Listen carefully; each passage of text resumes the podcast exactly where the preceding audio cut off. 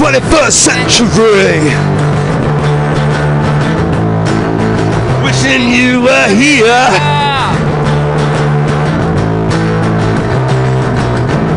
Rolling through those years, down through those tears, still in my heart.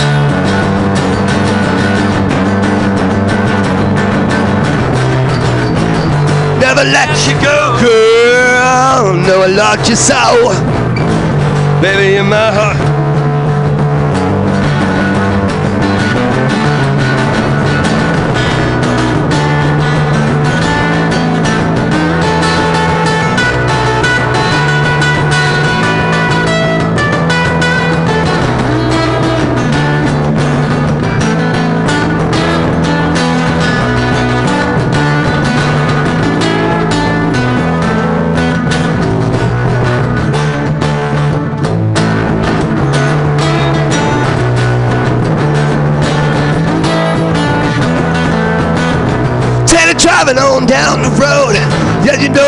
You ever known. You know Teddy uh, died at night. No less than more, will you still? Baby, baby, baby, I always will. But yeah, Lester, baby, we loved you. I always thought it would be nothing left for me. Faded memories. 21st century. Wishing you were here.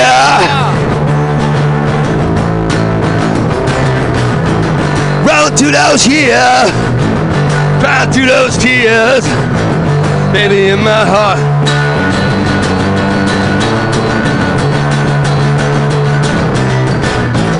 Never let you go, girl.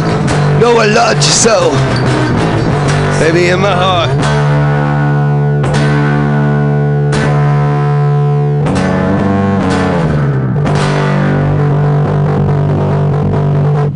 Thanks. That was uh, Luca Brasi.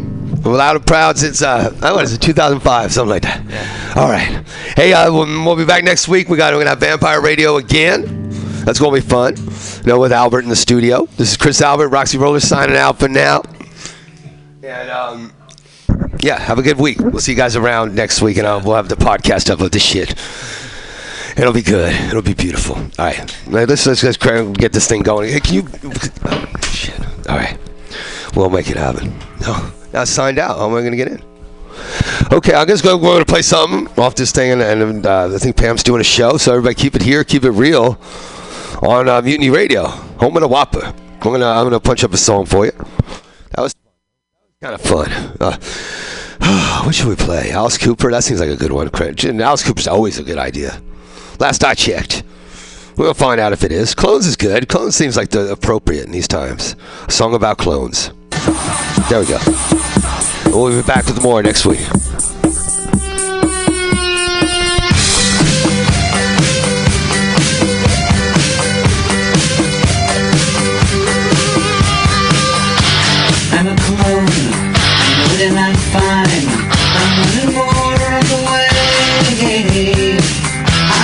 doctor, he's on the line. We'll take another day.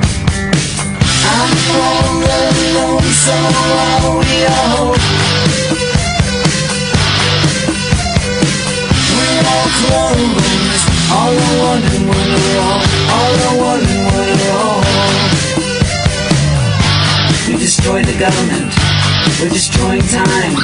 No more problems on the way. I'm doctor. We don't need your kind. The other ones, ugly ones, stupid boys, wrong ones. I'm all alone, so are we all. We're all clones, all the one and all, all the one all. Six is having problems adjusting to his clone status.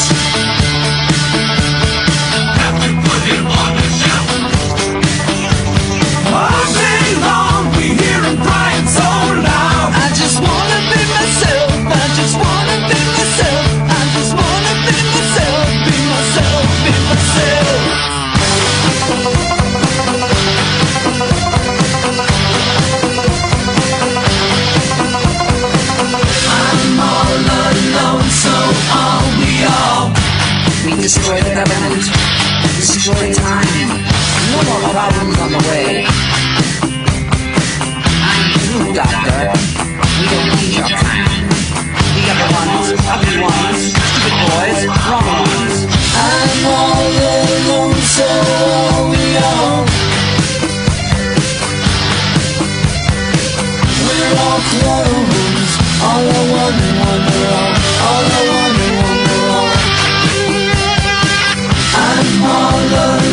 so are we all. We're all clones, all are one and one are all, all are one and one are all.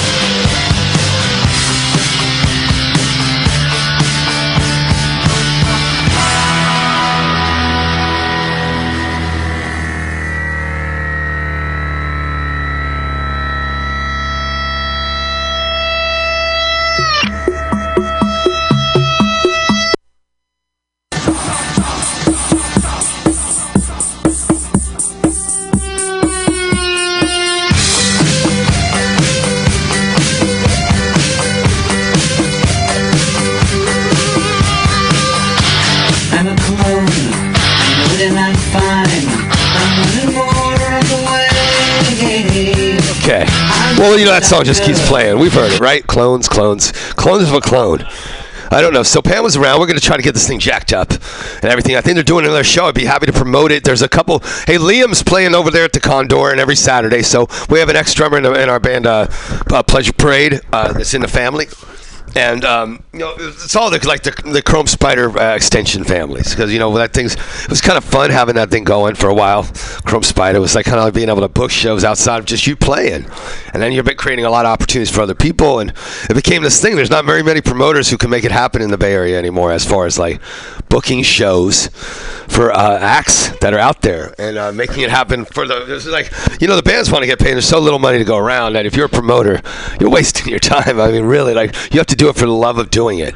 At this point, it's really like you know, even if you take a 10% cut, it's like you're almost robbing fans. A, and then it's like unless you're you bring in a crowd, you know, like they're doing over at the Knockout. So we're gonna have like one of those shows come out. Okay, well, she can get it jacked up. It's cool if she wants to do that. I'm just trying to keep it uh, live and on the air because I, I don't have the uh, password for this. I might have it in my head. I don't know. It's cool. It's cool. You want to be up, Chris? You're up. It's fine. You got a mic there. It's whatever.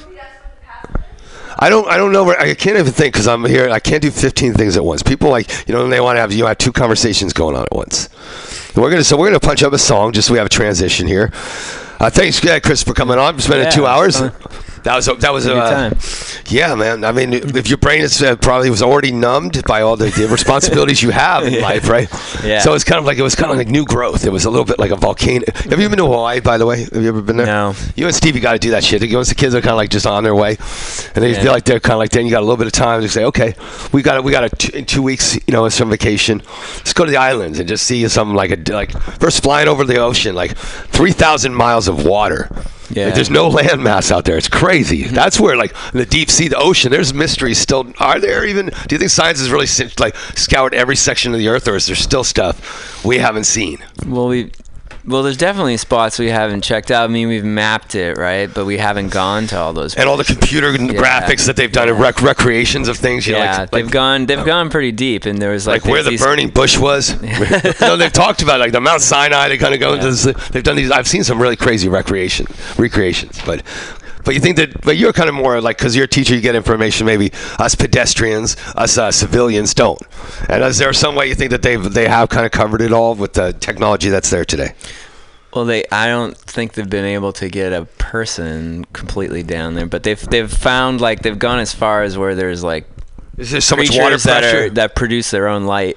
Yeah, dude, they're, they're, so dark and black, Yeah. and then they're all albino shit, Yeah, right? They're all- it's crazy. Wild. It's crazy the life forms that have thrived here, like octopus. Yeah. Like you know, they're they're one of the weirdest ones. They are no spines. They're smart as fuck. Yeah. You know what I mean? Like the fact that something like they they're like they could figure their way out of a fucking uh, uh, a, a development here. Like I wish I could f- figure out a way into not pulling out my cable. Like, like, if I was an octopus, I'd have this shit worked out. They can hide too anywhere. Look at this. Look at, like, when like I call him the little general. Uh, no, not that. Uh, we're talking about uh, the, the little, little little roughy dog out there. Hey, so um, I guess I'm looking for this cable. I don't know. It's all right. It's all right. It's all right. It's all gonna happen. Hey, let's get a song up. What do you think about that? Tell me if the song's playing now. Black Sabbath. Should we go there? Sure. Why not? Never, never, never say die. No, let's not do that. I don't want to play that song. Yeah, it's playing. No, no. I want. I want to hear NIB. No, Sweet Leaf. Let's go Sweet Leaf. Is it playing? Yeah. Okay, cool. Hey, uh, the Roxy Roll Radio Show. Love you.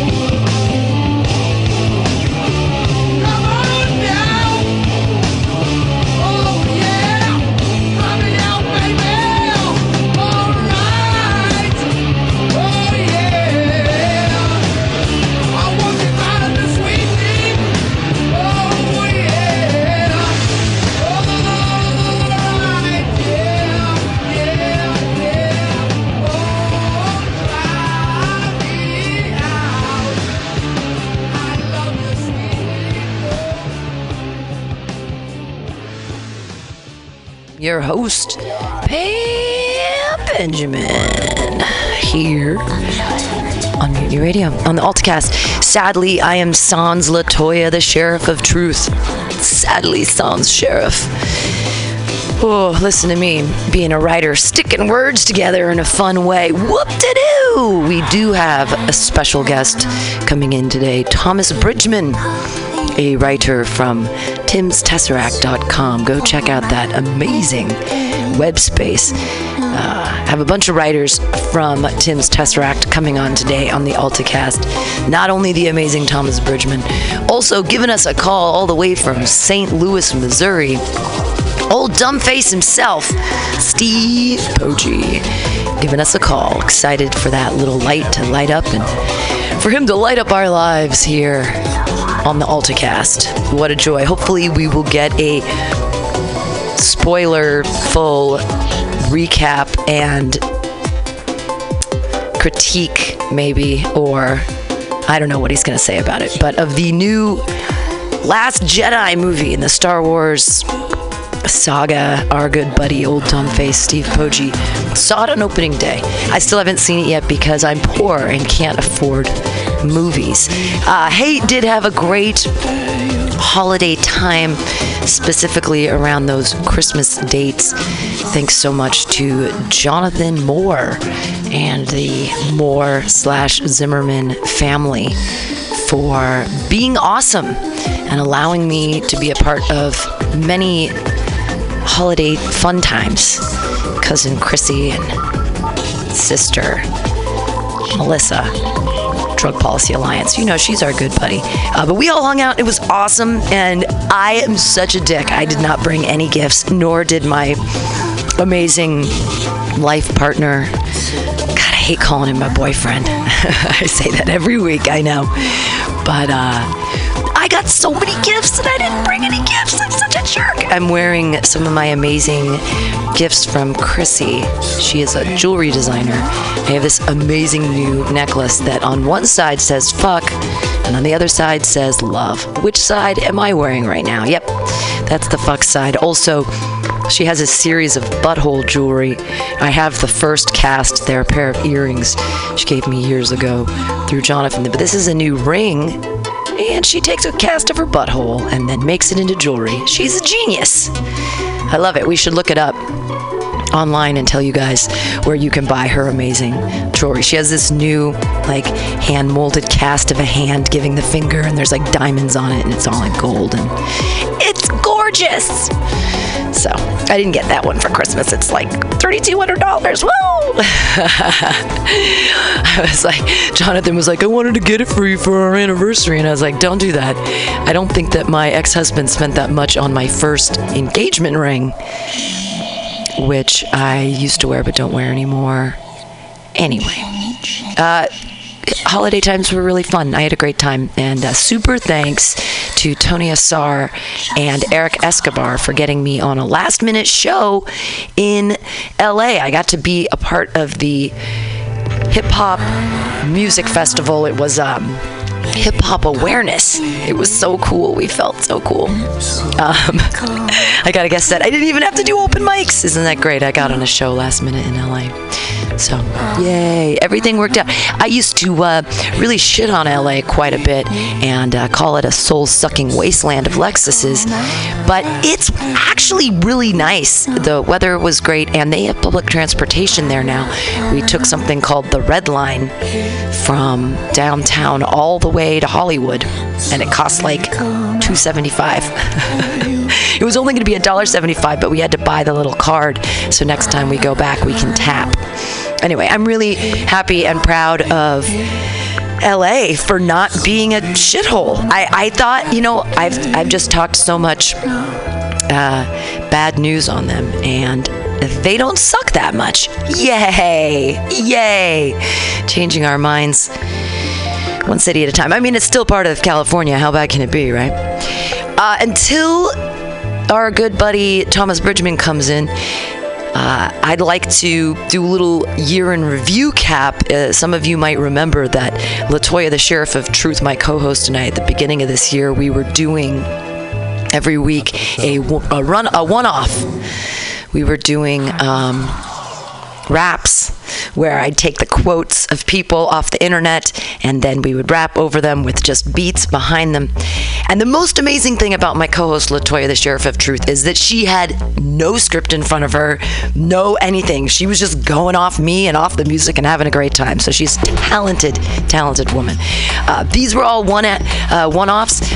I just found the quotes and then just started rapping them. Uh, the very first one was, I believe, 45 Alive, which was our. Oh, no, the first one was Susan Olson. That's what started this all out on March 1st of last year was Susan Olson because I was I uh, found it on the internets. I found Susan Olson had some amazing things that she said, and I thought to myself, well, let's get that going. So uh, here was the first one of this year. This is Uh, Trump Susan support. Olson. I, I think Trump supporters are funny to me. Really, I don't think we should take them off the air all the time. Hold on, I'm gonna. This is a this is a rap rap background. We're gonna rap to it. we'll get a little bit beat. Hey there, little pussy. Let me get my big boy pants on and really take you on. What a snake in the grass. You are, you lying piece of shit. Too cowardly to confront me in real life. You do it on Facebook. You're the biggest faggot ass in the world. Biggest pussy, pussy, pussy. My dick is bigger than yours, which, which ain't saying much. What a true piece of shit you are, lying faggot. I hope you meet your karma slowly and painfully. Say slowly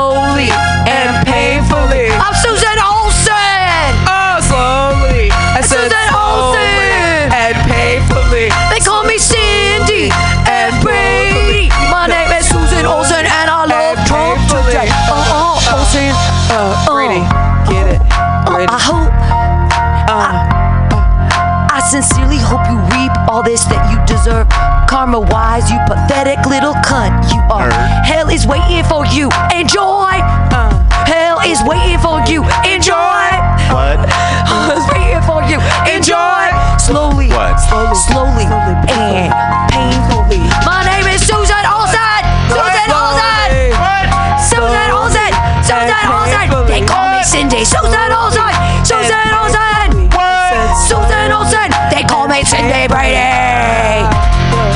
make America great again. Making America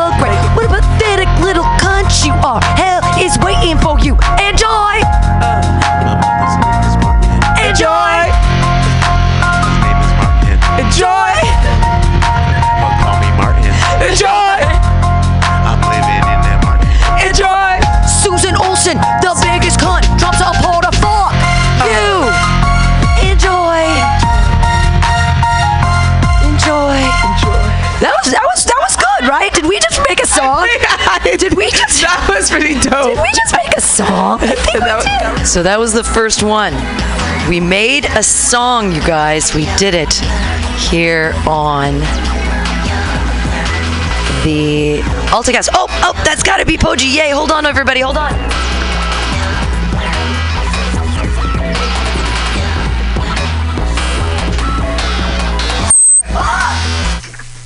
All right, lucky us. On the line, we've got old dumbface himself, Steve Poggi. Yes, I was lucky to make it through the screening process. through the screening process. You did it, everybody. Uh, we have. Uh, he's a badass. He's out there in uh, St. Louis.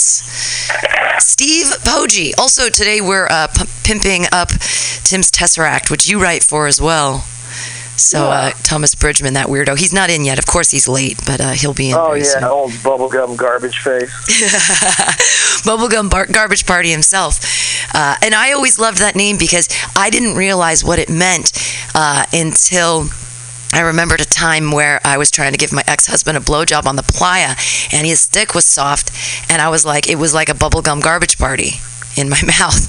So that's where I and, and I told that to Thomas. And he's like, "Oh my God, that is wasn't what it means." He didn't mean for it to mean that, but then that's what that is. It's uh, trying to give someone a BJ with a soft softy. Oh, Yeah. well, what is harpoon daddy mango? Yeah, harpoon daddy. That was uh, Big Daddy's harpoon construction. I think he just likes to throw words together in an interesting way. He does. He's a he's a very strange man. Did you did you read the Christmas story that I wrote? I I started to about uh, Santa at the with the clones. Yeah, Uh, and I, clone. I thought it was cute that you used um, the name uh, Brady in the beginning. Uh, yeah, I figured we'd uh, we'd wedge in Brady Hold into the mix and uh, try to get some extra press out of it. Right. Well, uh, I I I did read your entire um, father story about the lizards, though. That was that father bonding. I read, but this one was what bedtime stories, uh, and uh, he's coming. So, uh, where, where do you where have you been getting your crazy ideas for your stories? This was a long one. Um, well, I mean, I just kind of like to write stuff, and uh, as I'm writing it, I like to drink a very, very minute amount of white wine. And uh, as the wine gets a hold of me, I like to, uh, I don't know, just make shit up. Right, right. So I, I was very tickled with in the the the leader of the evil Santa Clauses, uh, known as the Knights of Kringle. uh, the leader's name was No Yell Instead of Noel, this is very instead yeah. of Noel. I went with I, I started doing a lot of punny type horror things. Well, Skippy Gumdrop is a great name uh, for an Oh. elf. Yeah, The whole so I- I Gumdrop clan. I don't know. I, I kind of wanted. I was thinking I was just going to write these things and then just take like the common uh, thing out of them and then make like a little audio broadcast where I actually like read them and add in sound effects. Uh, so rocks glasses played a heavy role. I was actually going to release something else and then I was like, I should do something for Christmas. So I just sat down and just whipped that out. Awesome. Uh, so you, that, that's your second story on, on Tim's Tesseract. Have have you uh, have you have you read any of anything else on the? Have you gone through the whole website and read some other things or?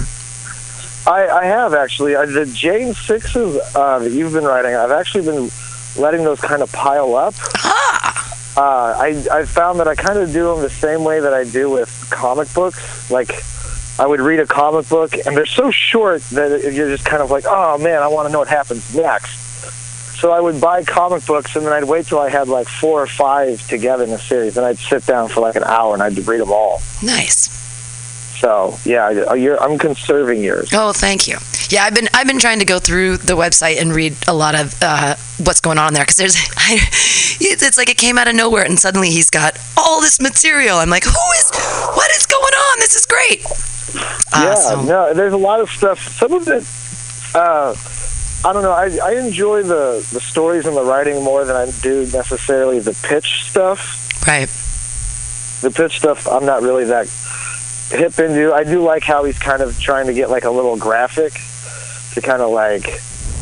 I don't know. Add, I I think now in our culture with technology, we have to add a lot more kind of visual things Absolutely. Yeah, Yeah. I, I was told that they were like, oh, someone said, oh, you know, I get your updates all the time, but you never have pictures. You should really, and even if it's just a dumb picture, people like it better. They want everyone wants to be visual. Yeah, we're we're very visually dominated now, which totally sucks if you're blind. I never thought about it. That's, That's that's, your own set of problems, blindies. How do you deal with the internet? I mean, there must be some speaking. They, computers can talk to you. I mean, I guess they could just.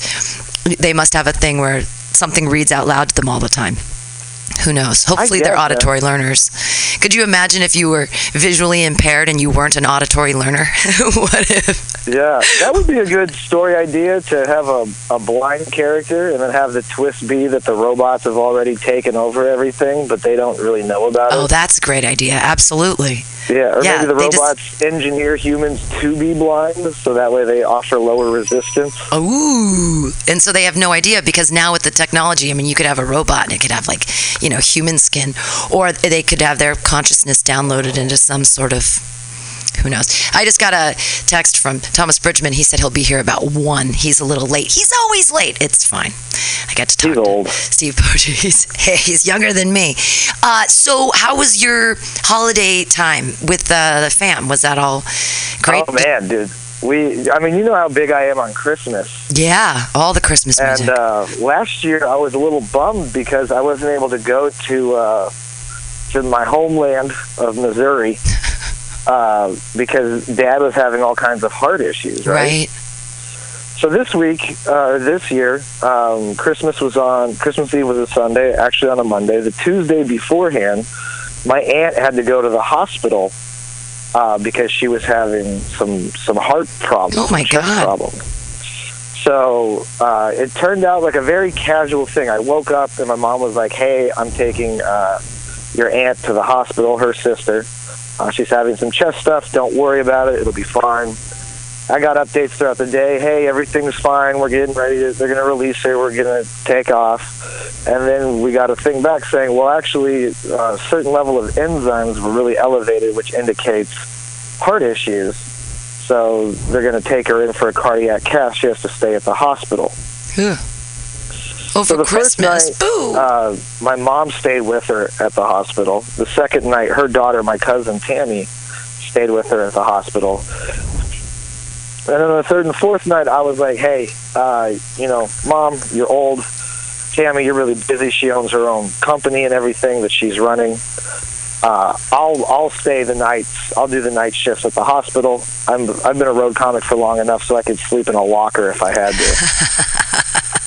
uh, so I stay I stayed with them through the nights, and um, then she got released uh, that Saturday before Christmas Eve. So we were all really relieved. One thing that kind of aggravated me throughout the whole thing was that my cousin's husband, uh, he really didn't do anything.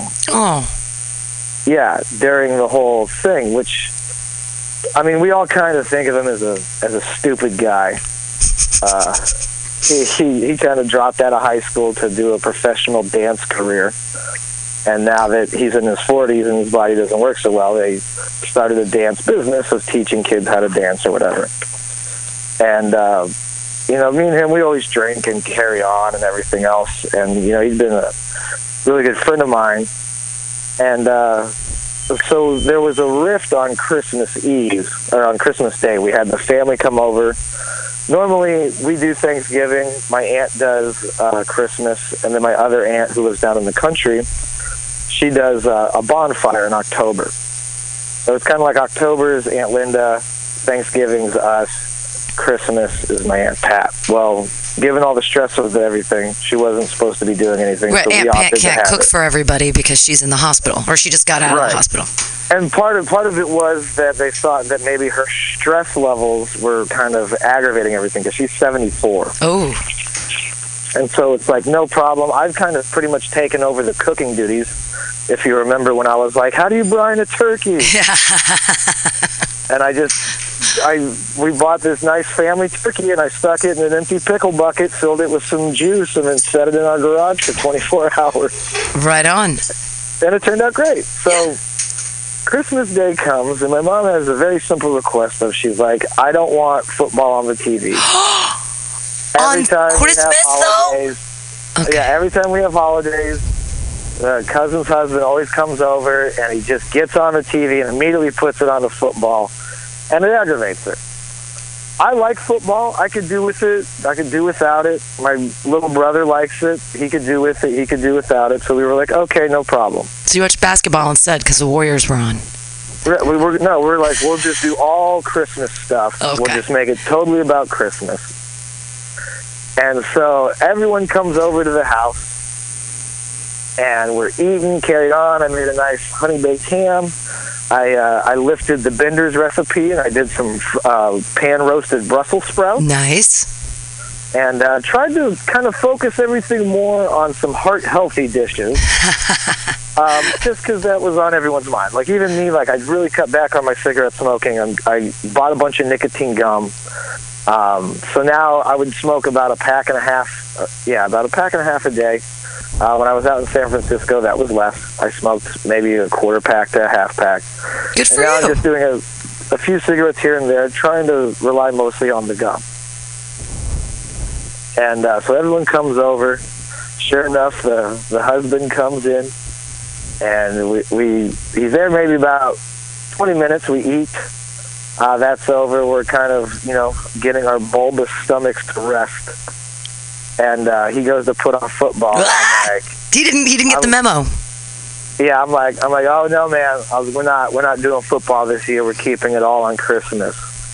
And he was like, bullshit, we're putting football on. And I was like, no, man, we're not doing this. You find a way to watch it on your phone or whatever.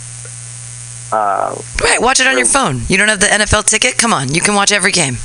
Yeah, we're, we're just, we're, and it was, no, man, I'm, and he grabs the remote and he's like, what channel's NBC?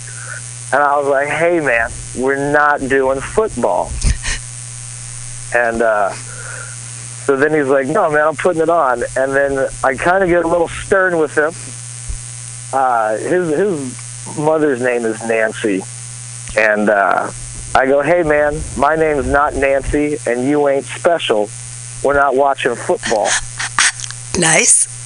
And then uh, my cousin, his wife, was like, "Yeah, Aunt Karen, my mom, was like, we don't, we're not watching football." And he's like, "This is bullshit. Fine, I'm going home." and so he gets into his car and he leaves. Wow. And we didn't see him the rest of the night. Now, keep in mind, like, like when I say we're having a family gathering, we don't have a large family. I got two aunts, two cousins, uh, one uncle, you know, my immediate family, and then the husband. We're talking 12 people max. He was the 12th. That's 12th. everybody. Right.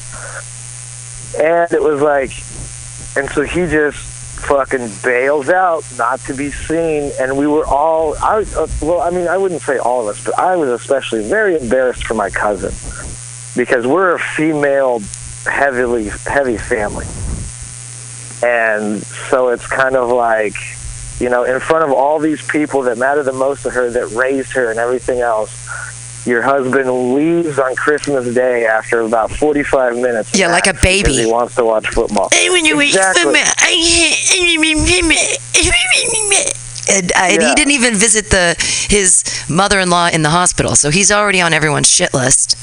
Exactly, and Right. there's just been a long history of he thinks that we're kind of like some like hometown hillbilly kind of rednecks, and he he, doesn't like being around the family.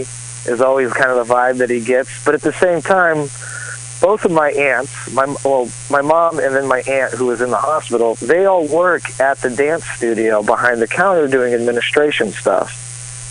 I help at the dance studio clean it on the weekend. And it's his this is his dance studio because he's a Yeah. failed dancer and he has to have a studio to teach other kids how to do the running man. Of course, very important. Exactly. Yeah. But he is technologically not capable. He dropped out of high school to do dancing. Right. So he has a very limited education. So anything on the internet and everything like that, he doesn't do. Like, it's supposed to be a 50 50 split between him and uh, his wife. And it's, you know, basically he's like the janitor and a dance instructor, and then she takes care of all the administration stuff and all the website and all the emailing. Sure. And all the and scheduling of classes and kids in the class and making sure they paid and yeah, yeah, yeah, yeah. Running a business, right?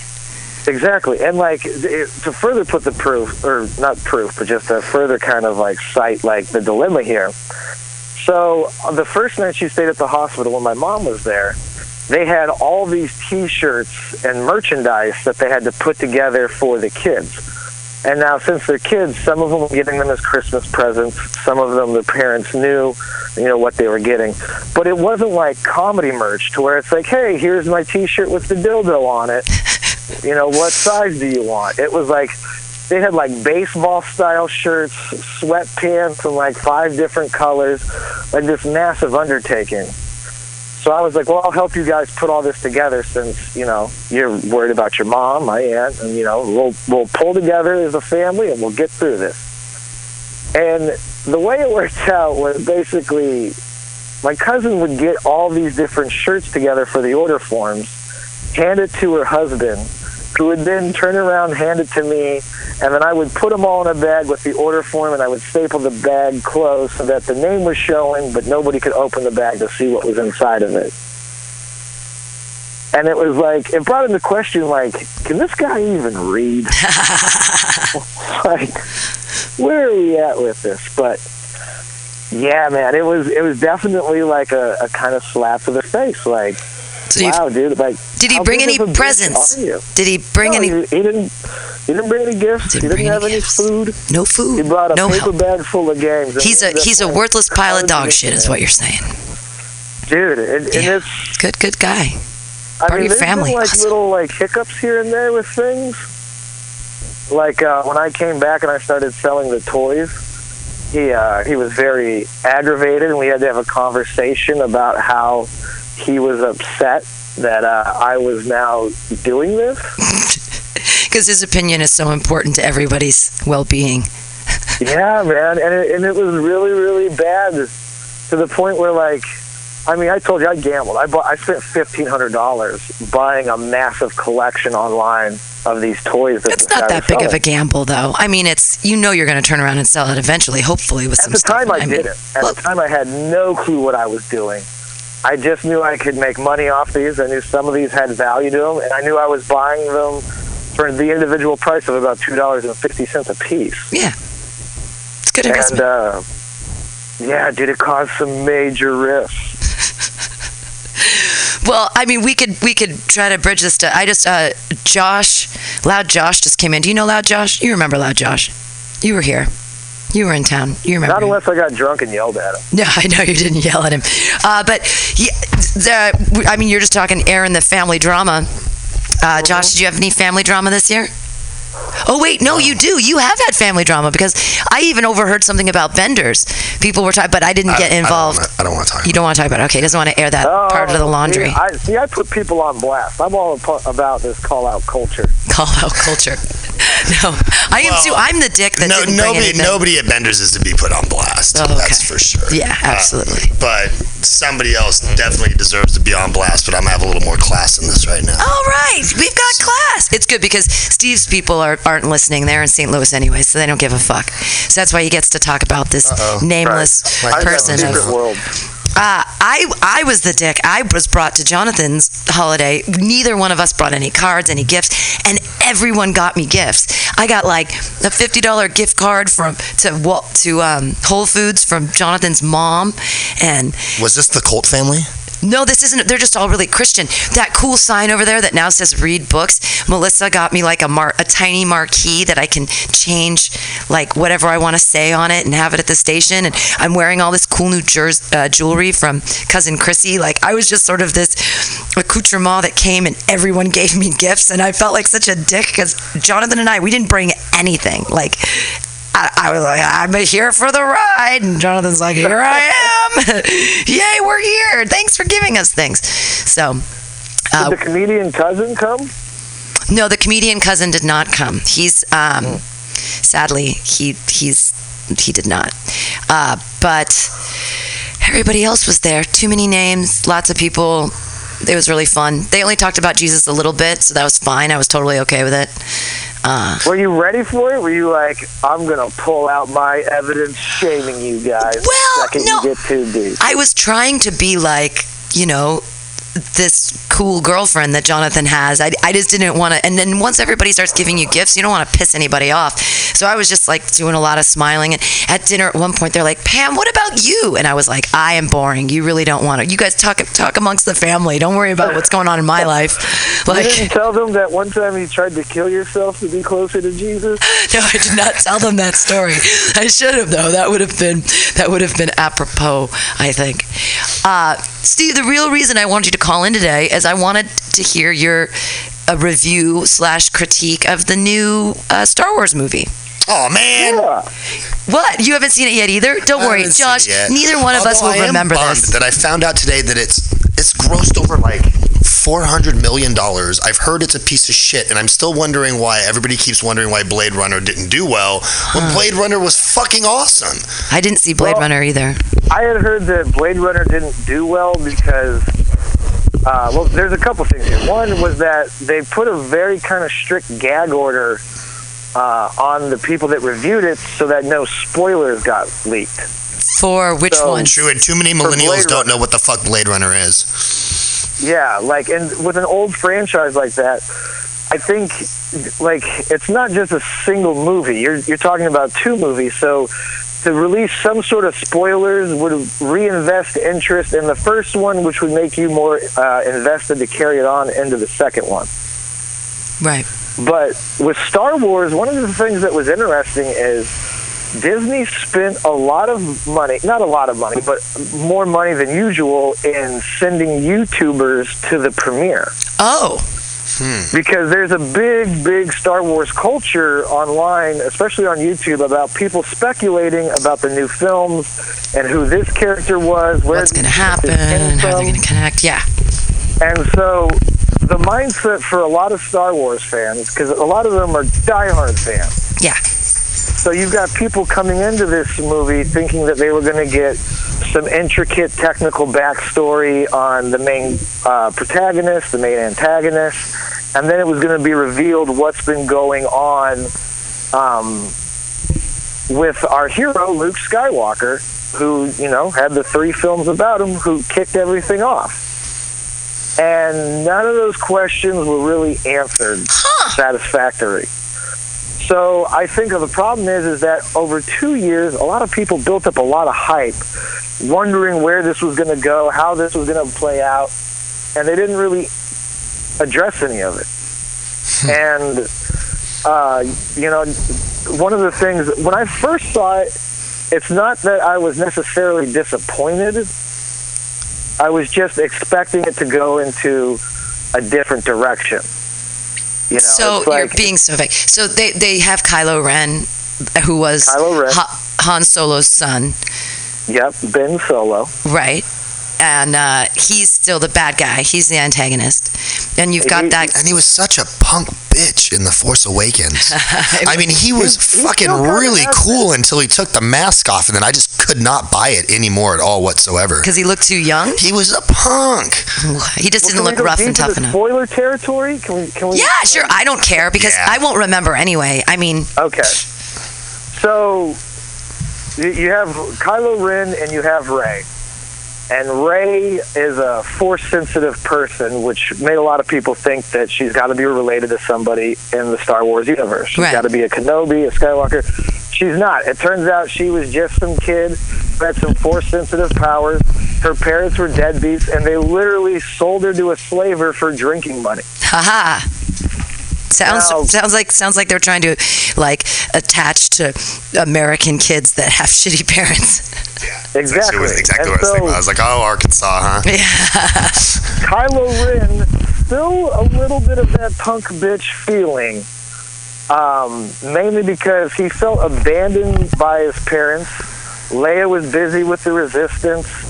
Han Solo didn't know what to do. He's like, my kid's out of here, so I'm just going to go back to smuggling shit. That's what I do. That's what I enjoy. And uh, so you get to find out what happened. Basically, Luke sensed uh, a lot of dark side in Kylo because he felt kind of abandoned by his parents. And he started to see in his training that Kylo was using the dark side a little bit more. This isn't shown, this is just kind of told to you by the characters. And so one night, Luke went in there and he went into his mind and he saw this overwhelming, massive pit of darkness. So he ignites the green lightsaber from Return of the Jedi and he's about to kill Kylo Ren in his sleep Oh, because he doesn't want another Darth Vader to show up. And then he has a moment of hesitation. Kylo Ren wakes up, sees what's going on, and now he's like, great. So my uncle is now going to try to kill me because, you know, he's a crazy asshole or whatever. Kylo Ren lights up his lightsaber, hits Luke's, Luke's lightsaber, brings the Jedi temple that they're in down on top of Luke, and then it goes into a very childish emo kind of man. Fuck these people, and he kills everybody. Very Anakin like. Yeah. He, he just wipes them out like a like a, a kid would. Like Well, it's the same. It's the same turn that Anakin did when he's like, "My mother was killed. I'm murdering all the sand people." And that dude Ah! sucks too. I mean, what's I that shitty actor's name? His name is Hayden Christensen, and Yeah, he's not a shitty actor. Well, he was shitty in that he that was movie. shitty in that movie The kid in the first one was way better than he because was. Because George Lucas was the director, and George Lucas is a terrible director Yes, with he is. humans.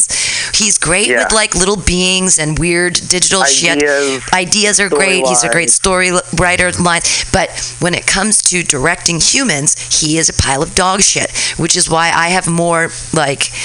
I have more chemistry with my cat Spike than he did for Natalie Portman. I have more chemistry with Natalie Portman than Hayden Christensen had with Natalie Portman. Everyone who doesn't have chemistry with Natalie Portman, she's fucking hot. And yet in, in those movies he was it's and it's because he's really gay in real life. And I I learned No, that it just means he's a bad actor. no, it means that he's not a bad actor because he was really good in Life is a House with uh, Kevin Kline. He's a really There great are plenty, little actor. of, plenty of passionate gay men and fake scenes of them being in That- love with women. that Okay, is Hayden Christensen is just a absolutely shitty fucking actor. Well, I, I would blame it on the director because I've seen him in from, other things. uh, He's good. George Lucas. There's there's a lot of stories where George Lucas would be like, they'd do a take, and then George would be like, "Hey, that was good, but uh, can you do that a little bit more flat? like, like, could you tone it down a little bit? Like, I love a lot you. Of emotion in that. Yeah. So like, if you go through and you look at all the stuff that George was doing, like he was a great idea person, but he could not convey that into a film structure. Right. What, who's who's better at uh, writing the stories, Disney or uh, George Lucas? Well, it's it's kind of hard because Disney, like, there's a certain level when you make a movie that there's a formula that's followed.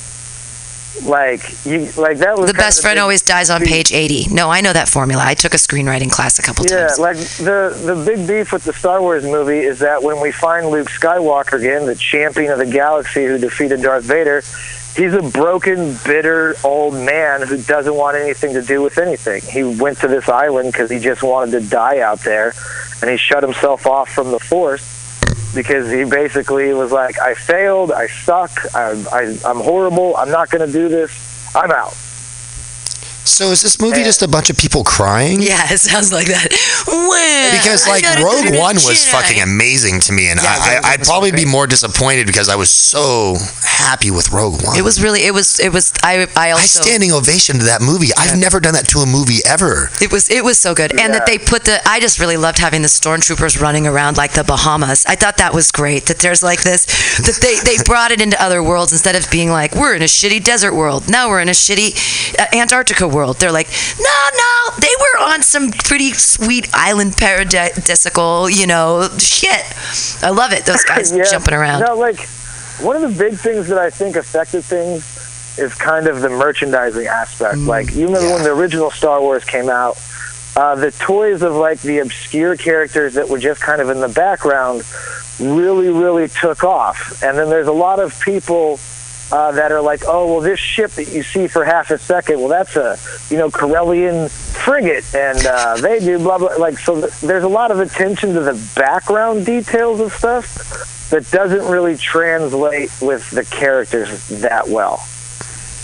Right. So, So- I mean, like the prequel movies, a lot of people will say that those suck. But if you go through and you get into the novels and all the comic books, and then you get the character development, then when you see one of the Jedi Masters who's on screen for half a second get killed, you know who he is, so you have some sort of sense of him, and then it impacts you more. Whereas if you just watch the movies, you're just like, all right, the guy with his you know dicks hanging off his head died. Who cares? Right, right. They're like, yeah, Mace Windu, whatever. Who cares? Uh, Yeah. Well, and those first the, the prequel movies are actually really good if you just fast forward through all the love bullshit. If you just watch all the cool fight scenes, they're actually really good movies. But when you get into the like, look, I'm Hayden Christensen and Natalie Portman, and we're romping around in this field and rolling around in the pasture, it's just bullshit. It's like, uh, Yeah. Filler when there could have been other stuff well, to fill. there could have been other cool shit, but Yeah. instead it's like, look, we're rolling around in the grass because we're trying to create this weird love story. And and in the in the four, five, and six, there was a great love story that was created between Han Solo and, and Leia and but it wasn't like, look, we're doing a love story part now. It was sort of brought. I was into telling the 80s. They're just talking shit back and forth to each other because they were high as fuck on cocaine. Right, exactly. But it was a little mean, at the different same time it's there. like, and those original movies, it was just like, hey, we're gonna make a sci-fi opera movie. Well, what are we gonna do? Let's fucking make some laser swords, dude. All right, cool. I Fuck that. Let's make my dog a guy. All right, let's do that too. Whereas now, when they're making these movies, they're like, we have to do a Star Wars film where we have to kind of handle the old characters that we have, and then we have to introduce these new characters that we have. But then with the new characters who we've only seen in one movie, we have to have some other new characters that could get killed off to show like a sense of urgency, and it gets really, really crazy. Um, I heard that Carrie Fisher was in it an inordinate amount for being dead. People don't Oh, have to be alive to be in movies anymore. one of the most argued over scenes in the movie, which if you go online, it's referred to as Space Jesus. um, basically, she's on a ship in like the commander's post. That thing gets blown up, and she's floating out into space with all this debris. And she's got like a little bit of ice on her face, like she's dead, right? And then all of a sudden, her eyes open up, her hand flexes, and then she propels herself back to the, the ship that she was exploded off of, floats in front of one of the doors, and they somehow get her back onto the ship. Well, she And she's got to go into some Star Wars medical stuff for a little while. she she did uh you know have Jedi powers She's too. force sensitive. Yeah. She's force sensitive. But That's- the way that it's done is like I wasn't I didn't have a problem with uh the whole like she kind of woke up and used the force to propel her kind of stuff. I didn't have a problem with that. I had a problem with her like swooping into a door and like knocking on it. And they're like open this door. Like it, it's not it's space you can't just open a door and bring someone inside. You got to go to an airlock. You have to decompressurize everything. That's where i was kind of like what are we doing? Right, and if Let's- you're in space, well, science continuity is kind of out of the door with these movies at this point. Well, if you're in space and you don't have a spacesuit on, you can't breathe in because you'll implode because of space. Like you basically have whatever air is in your lungs before you're dead. Yeah, but then all that air is being sucked through the mic- microscopic pores in uh, your body Sure. into space. Right. Like, yeah, it's it's it's, it's Well, it's the same thing as like Sandra Bullock in that stupid Gravity movie. Like, how long could she live in space when she has no idea what she's doing? like how bad of a day do you have to have to be in the gravity movie like, like an hour and a half of the worst malfunctions you could ever imagine all happen at once but the space jesus part that was a little iffy um, you don't see luke skywalker in a lightsaber battle Huh. um, which had a lot of fans fucking pissed. That's where everyone starts screaming, "But you ruined my childhood." Well, no, your dad was a pipe fitter that moved into Mexico. That ruined your childhood, and then you use Star Wars to fill that void and to make a happy place. But so I guess it left it open ended, is what you're saying? So, okay, Rogue One on a scale from 1 to 10 is, uh, I'd say 9. What would you say? Um, man, that's I liked it, but at the same time, I watch Star Wars to see people with special powers do some shit that I can't do in real life. Ah. And so the Darth Vader scene was badass. At the same time, why the fuck do we always have to deal with this Death Star bullshit, man? Yeah, that's true too. We got the Death Star. We got the Death Star 2. Then we have to steal the plans for the Death Star. Now we have a planet that is basically a Death Star. And in this, one of the climaxes is they're they're on a base with this big metal door, and it's impenetrable. But the First Order has a portable Death Star laser, with ah! Death Star technology. And that's where I'm just like, man, come on. We, we can't like have a disease or something. Like it's it's always got to be the Death Star Well, Star. I mean, if you think about it, though, the Death Star is really, I mean, it can destroy a planet, and that is insane. So, you know, I mean, it's it's super duper technology. It, it's you know the biggest bomb, the biggest destruction kind of thing that exists. So, I mean, I understand as a plot point why they continue going back to it. This is what I have always actually have had a problem with for a really long time. Back to the originals, um, with all this fucking money and all this labor they put into building these fucking Death Stars, right? Okay, now we got a little backstory. Dude says, "Hey, he built this little weak point into it so you guys can blow it up, right?" But nobody in any of these things, I, I, I don't think in this realm they have cameras. they don't have cameras in the hallways. They have rebels running around like crazy, blowing shit up. They have all this technology, but they haven't built a fucking camera. Yeah. They don't have a camera room of like security guards watching the hallways. You know, they don't. What, That's one a good of the, point. One of the things was is a, a set of characters in the Last Jedi. They get on board an Imperial ship, so they do the classic "we're going to take these guys as uniforms" kind of thing, right? Right.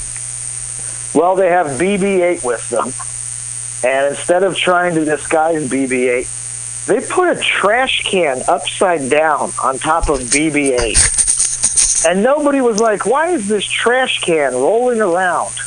Like. Right. maybe it's a new robot. So get get back to my original thing. If you were, uh, what I basically want to know is, do you think the Last Jedi is better or worse than Rogue One, or are they the same? Uh, well, see, Rogue One was a complete story in itself, whereas The Last Jedi is the middle section of a longer story. Right. So it's like saying, hey, what's better, uh, Walking Dead season eight finale or the first season of Game of Thrones? No, but Like- it doesn't. That's not fair because so uh, Empire Strikes Back was a middle one, and that's overwhelmingly people's favorite. That yeah, Rogue Star Wars and that one are still battling back are and forth. right, but so Empire Strikes Back was a middle. It was in the middle of a story, in the middle of a trilogy, and yet it is people's overwhelmingly favorite Star Wars movie. So my question again is: yeah. Rogue One Um, versus Last Jedi, which is better? I mean, in in my opinion, as far as the movie goes, I would, in my opinion, I would say Last Jedi is better. Okay, first person I've heard say that. Yeah, because in my opinion, you get a lot more uh, lore. Um, the, the problem is, is that there's a lot of characters and storylines jammed into one movie. Right. In Rogue One, you just had, you know, this chick trying to find her dad so she can get these plans and stop this thing. Whereas in The Last Jedi, you've got Rey trying to get trained with Luke, dealing with the Kylo Ren aspect. You've got Poe Dameron uh, butting heads with this new resistance officer that takes over once Leia's uh, kind of put into uh, like a coma stasis thing. You've got Rose and Finn trying to get on to the Imperial ship to uh, stop like uh, this whole attack thing that's taking place. And then you have Kylo Ren's dichotomy with the Snoke and uh, Admiral Hux. So you just have a lot more going on. Is, I think heard Jar Jar came back. Is Jar Jar back? No. No, Jar Jar's not back. Oh, okay. That was just a lie then. Okay. I heard that Jar Jar. Yeah. Is there another Jar Jar esque character that they created? Or is Chewie still there, right? Yeah, well, they have these things called uh, porgs, which are like these little pigeon penguin bird things, Oh, God. and uh, they're on the island with Luke and Rey, and they're not like Ewoks; like they don't play an intricate part in the storyline, but they're like all over Chewbacca. They're cute little things. Yeah, but at the same time, uh, the Last Jedi has some pretty good humor in it. Huh. like there's one scene where like Luke kind of confronts Rey and he's like, "Hey," he's like, "Where do you come from?" And she's like, "I come from nowhere." And he's like, "Where do you come from?" She's like, "I come from nowhere." And he's like, "Look, everybody comes from somewhere. Where do you come from?" I come from Jakku. Okay, that's pretty much nowhere. Well, There's yeah. some good humor in that. I think the problem is is that people have so much love and uh, dedication to Star Wars that they feel like it's a part of them. So when there's a new Star Wars movie coming out, people want to take that movie and make it a part of them. But when it doesn't fit in the way that they expect it to, then people fucking lose their minds. Because nowadays, if you don't get what you want, you have to find a stranger and scream in their face. That's absolutely true. Yeah, expectations un, uh, unfulfilled. What was uh, the best Christmas present you got this year? Speaking of expectations fulfilled. Um, I thought being able to uh, buy, you know, my immediate family movie tickets and get them all Star Wars shirts, and then have this like family kind of night where we went and saw it on Thursday when it first came out. For me, that was probably the best gift that I got. Oh, that is very sweet. It's a gift that Yeah. you gave. You're bringing it back to the old school. Giving is really yeah, man. gift. I mean, I just what do I need? You know, another video game, another T-shirt. Like I don't, I don't really need anything. I very much detached myself from material possessions and coming out here. Good for you. Uh, Loud Josh, your favorite Christmas gift this year? Uh, shit. Uh, the only one I know that I got is uh, my dad just bought a set of cycling shifters for a bike that I don't have working right now. And Oh, I, I that think, was very I sweet. Think, I think my, I guess my grandmother may have sent me a card, so there might be some money in there. So, but that that's really about it. Uh, people, bought, a lot of people bought drinks. nice. Mm-hmm. So, That works. Yeah. Ah, well, good. I didn't. I didn't give a goddamn thing. I was a horrible Christian this year. I was a horrible Christmas. Like all of it. I didn't give any gifts for Hanukkah. I didn't give. I have. I have some. Uh, I did make yesterday though. All right, he's here. Artist Thomas Bridgman. Everybody has art is on the walls. Steve Poggi is on the phone right now, uh, and uh, it, both writers for Tim's Tesseract.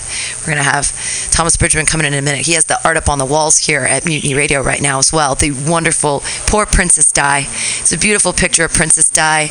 Uh, there's a hot-looking guy in a in a in a I don't know if he's wearing a cup or if that's his dick, not sure, but we got the front and back side of that. Also, the Coreys in the house. That's been a lot of fun to have them here. Both Coreys, Haim, and what's the other one's name? Feldman. Feldman. Feldman. Yeah, one of them's dead, one of them's Feldman. alive. Or maybe they're both dead. I have no idea.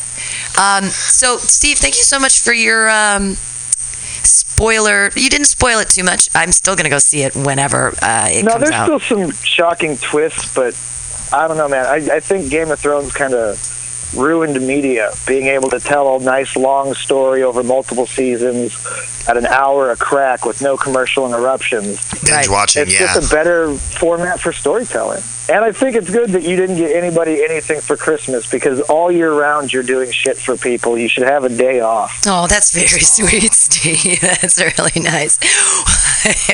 it was just weird to be getting gifts from Jonathan's whole family, and they're like, it's just so nice because they're like considering me a part of their family, and my own family's like the pile of dog shit up there, being Richie pants. I don't even know what they did. I don't know if they all spent it together, but I haven't. I haven't um, talked to my mom or my brother in five years now because of the Christmas debacle of five years ago where they didn't invite me, and I was like, What happened? guys suck." Explain this. But uh, they had Christmas and didn't invite me up at my brother's house.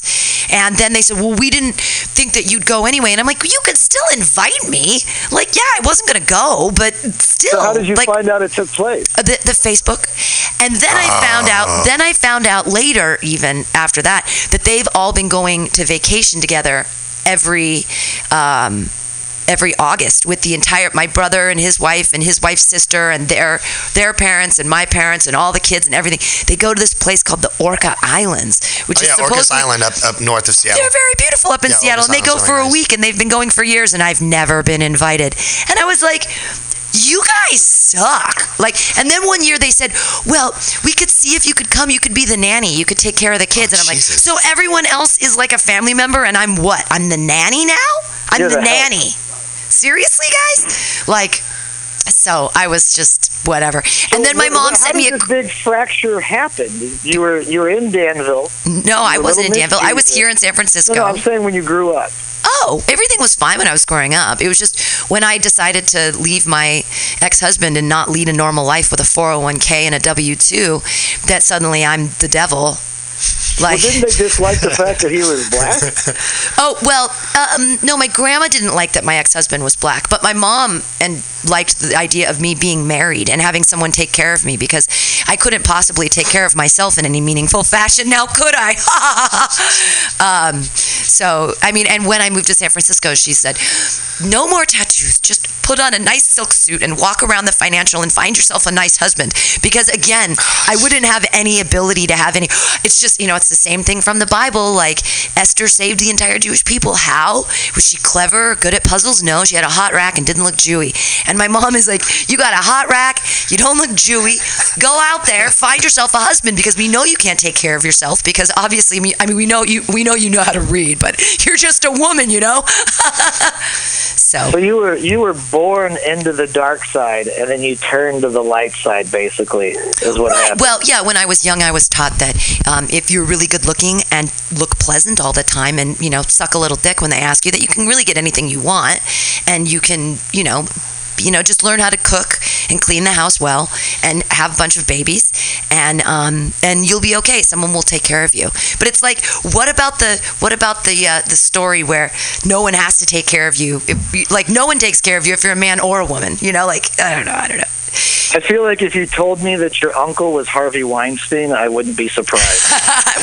My parents aren't that rich, but yeah, it was, you know, something. I mean, it's fine. So my mom sends me a Christmas card, and she wrote me, and I opened it last night with Jonathan, and I read it, and he goes, did you just make that up or did she really write that? And I was like, no, no, she really wrote that.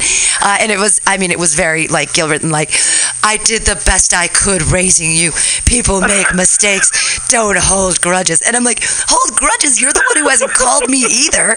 Like, thanks Phones for sending me the money. But I mean, come on. I mean, the phone works both ways. You could still invite me to the Orca Islands, or you know, I don't know, whatever. It's it's like, if all they'd have to do is invite me to Christmas, and I'd be like, oh, okay, maybe we'll go or whatever. It's fine. I mean, it's one of those things where I was freaking out about Christmas anyways. It doesn't make any sense to me because listening to the Christmas songs, which I know you like and all that, we believe that an unwed mother had God's baby in a barn and then we sing songs about it and everybody gives each other gifts and you have to go see your family and you have to spend money on people just all the traditions that have accumulated around the concept of christmas and its original meaning which makes no sense and like its universal meaning which makes no sense and the idea that we have to give people gifts to show that they're worth something to us makes no sense unless you have lots of money because you have to spend a lot of money before Jesus- the end of the wait, year Christmas isn't about Santa Claus? well, no, Christmas is about spending a lot of money at the end of the year so that you don't have it in 20 so you don't have it in 2018 when you do your taxes. You know what I mean? You got to spend your profits. That's really what Christmas is about. Is as a business you need to spend all your profits at the end of the year so that you don't have any tax issues when you get into 2018. You got to have a zero balance. or get rid of everything. You have to get rid of the money. yeah, or just Like, get rid of gotta- stock. Yeah, get rid of stock. Whatever. I'm yeah, just yeah. learning this as I'm like, I have to do a Schedule C. And I have extra money in the bank account from Mutiny Radio, but I don't want to be taxed on it. So I better buy a bunch of stuff at the end of the year. I'm just learning about business and I'm 43 years old. I mean, I don't even get it. It's like completely counterintuitive to me that, like, spend a bunch of money at the end of the year. I'm like, no, save it so that I have it at the beginning of next year so I can spend it next year. And they're like, no, no, no, no, no, no, no, no, don't do that whatever. There isn't any money. There's hardly any money, anyways. Like when I'm talking about a thousand dollars, people are like, "Wait, you run a business off like a thousand? How are you? What are you doing? How are you surviving? I, I don't well, know. we sell furniture in Intelligence. people We, buy it. yeah, we sell we sell radio for free, and people. You can be a buy it. complete moron and throw millions of dollars at a failing business and still have a successful business. Isn't that crazy? I mean, I mean, that's what's going tax on here in San Francisco, I- bar none. I just don't understand. I don't understand business. I just don't get it. I don't understand money. I don't understand business. I don't understand Christmas. I don't even understand reality anymore. Like, I'm having so much time just like maneuvering through the world and figuring out, like, this is real, right? Like, everybody believes in this? Oh, ah. Like, I'm just very confused. Speaking I, of I feel the opposite way. Like moving through the world, I see what is implied or suggested or heavily influenced, and I can easily just be like, "Yeah, not doing that shit. Go ahead. you guys can do that shit if you want to. I'm not going to play a part in it. Not going to have a role." I bet do you don't like waiting in lines no matter how good the food is. Yeah, no, absolutely not. Yeah, me neither, man. I, I like where you're going with that. Uh, hey, everybody, That- go. That's one thing. When I was in San Francisco at Pam's house, I would come down to smoke, and I'd stare across the street to the 50 or 40 people waiting in line for Men's noodles and show. broth. Yes, for for the ramen place, like for eighteen dollar vegetarian ramen. if that's that. not if that's not a travesty, I don't know what is. But that's that's what it is. At across the street from it, it's called Mensho. It's um it was a very famous place in Tokyo, and it's it's the first one is here in San Francisco, and there is a line constantly, and it starts at about four o'clock because they open at five. And it's for $18 vegetarian ramen. Like if you get the meat ramen or whatever, then it's like $22, $25. But I guess they make their own noodles, so that's supposed to make it really special. Fuck those. There's a noodle machine. It's just called vermicelli. You know, it's not that big of a fucking deal. Yeah, it's uh so that's that's the stuff. Hey everybody go check out Steve's Pogies, stevepoggi.com. You can uh, find out where he's going to be doing tours, which he's done with, but he's headlining everywhere and it was wonderful. Um what else? They can buy your You're toys. They can to be watch you here. I'm not. They can watch you unbox um This things. I, And, uh, uh, no, I've stopped that. You can watch me live stream and play video games uh, with my drunk cousin and brother. w- uh, wow. good. Are they as good at video games as you? Uh, my little brother is good at his, in his own right. He gets really impatient. I, I'm still kind of the master. I feel like because I'm I'm the old Jedi now. I don't get frustrated. I just my character dies. I start it over again. I get in there and give him the business. get in there and give him the business. Uh, we'll go check out stevepoggi.com and also check out his stories on Tim's Tesseract. Hey, Steve. Dot com. Hell yeah. Hey, it's Tom Bridgman. Hi. What's up, Tom? How you doing, buddy? Pretty good. good radio. Good Yeah, radio. you're still alive. I think I'll pay him five dollars. Yeah, I miss you. d- I miss you dearly. What What are you doing shows at? You're not at PianoFight anymore, are you? You'll hear. I, I'm here to talk about what uh, what I do. What I've what happened? How it all fell apart? Yeah. Thank God Well, Josh is here with a lighter. My lighter I just broke. When are you? Wh- are, do you live He, here? he was just he just he was taking care of my cat for 10 days while I was in Mexico. And uh, so he was here and then he left. And then hopefully he'll come back for the Mutiny Radio Comedy Festival at the beginning of March. That would be nice if he'd come out Yeah. and visit again. Yeah, I've got to make a decision on that coming up. Yeah, whatever. I'll just add you to whatever shows. Whatever. Okay. But it'd be great if you could come down though. That would be exciting. Uh, any other words about Tim Tess- Tim's Tesseract? Otherwise, we're going to let you go about your day and get in here with Thomas Bridgman. Wah! Okay. Yeah. No. Uh, yeah, we're trying to make it as weird as possible. If you think you've got something weird, uh, message the guy with the last name of Pizza and see if you're weird enough to be with us.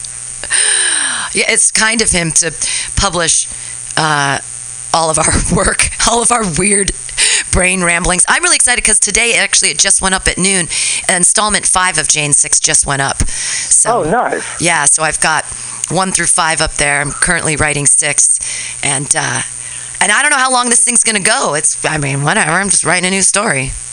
Exactly. Good. That's that should be enough. That's four then. So that'll be enough saved up for me Sweet. that I can read. They And are quick, I'll too. listen, and I listen to Thomas Bridgman's dispelling of uh, entertainment. Yeah. Uh, before you leave, I'll tell you one thing that Stephen King taught me, and his book on writing, which was so great.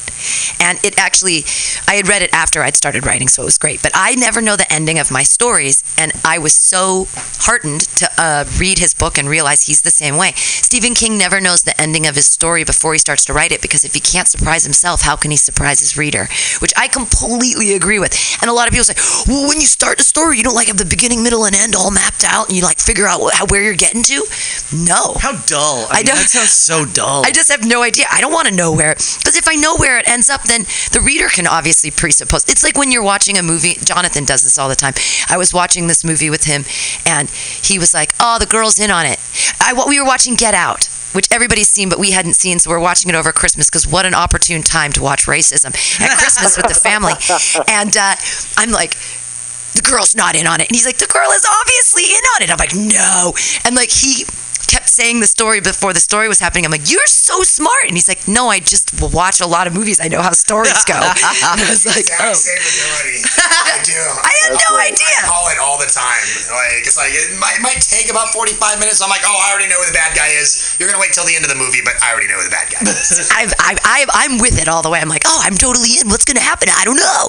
But um, I called he always knows. Woman. Well, in the in the advice from the Star Wars vein from the Last Jedi that you can apply to your life is uh, just because somebody did some really cool shit a long time ago doesn't mean they're doing cool shit now. And you know who? You know what? I can. I have one name for that, and that name is Barry Sobel. yeah, very so old. As I, w- I was reading this book from 1987 about comedy and how to be a comic, and Barry Sobel's in the back, Yeah. and I was like, "What? Uh, what?" Yeah.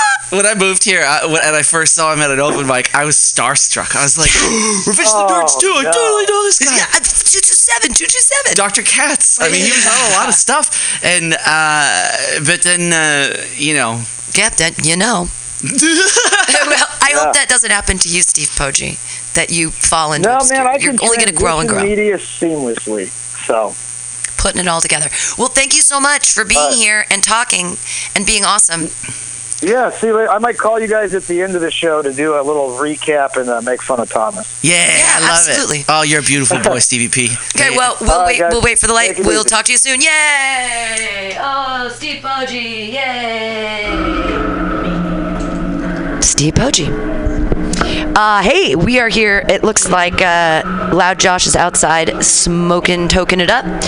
Uh, he could have done it inside, but that's okay. Uh, I am here with Thomas Bridgman, amazing artist, writer, comedian, improv maven. What don't you do? Plant guru, Musician. musician. Yeah, you've got you're all over the place. I'm all over the place. Oftentimes, like uh, you know, germs. Yeah, we read. I learned about TB a lot yesterday because we were watching something, and Jonathan was like, "What is TB?" And then we looked it up, and it's like this terrible disease that's spread spread, spread through spit, Yeah, and like to- little globules of. Uh, It used to uh, like there was a time in which it was like killing lots of people, and then there's been a long stretch in which it's just been the thing that you have to get uh, a little poke on your arm so you can go to camp. right, or You know? be a teacher. I have. I've always had to have a, a TB test up uploaded.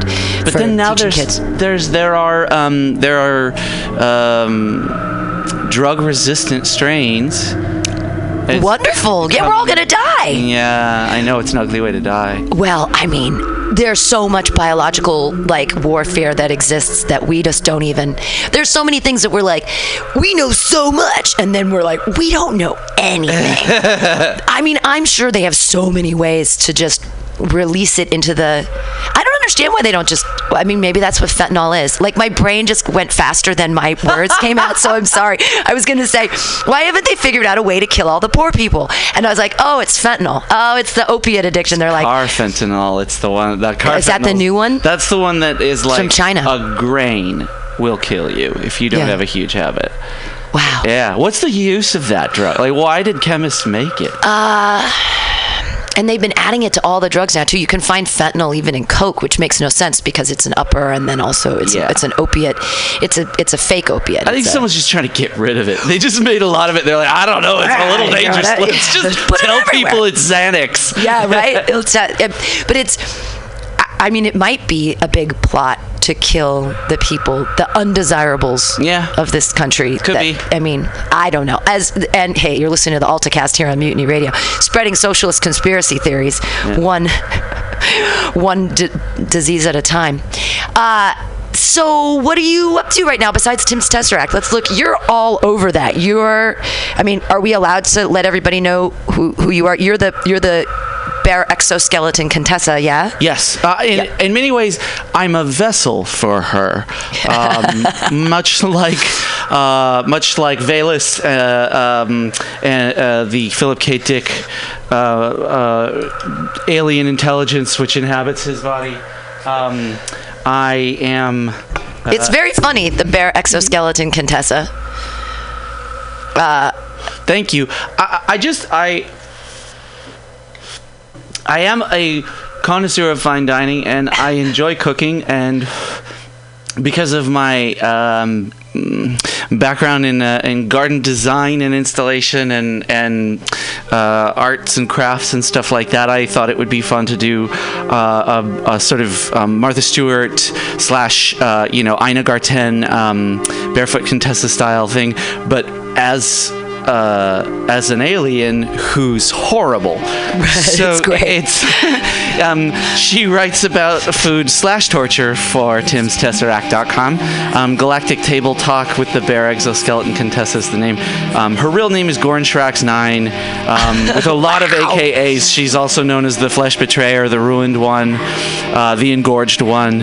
Um, she's. Um, It's very funny. Just kidding. I am unhindered by remorse or pity. I feel nothing but pain, rage, hunger, the ecstasy of murder, and the joy of spreading love through cooking for members of the aristocracy ranking higher than my own standing. Yes, she's she, she kowtows. She's really into she's really into class. Like she she likes the aristocracy. She doesn't mind because she's pretty high up. You know, she's Right, doing right, all right, right. But um, I was inspired by the fact that Ina Garten, the the bear uh, the barefoot Contessa, whose recipes are like undeniable. They're objectively beautiful. Yeah. Um, even even if you screw them up, they're great. But she was actually um, her background. She was she was the nuclear strategy policy analyst for the Nixon White House. Shut up.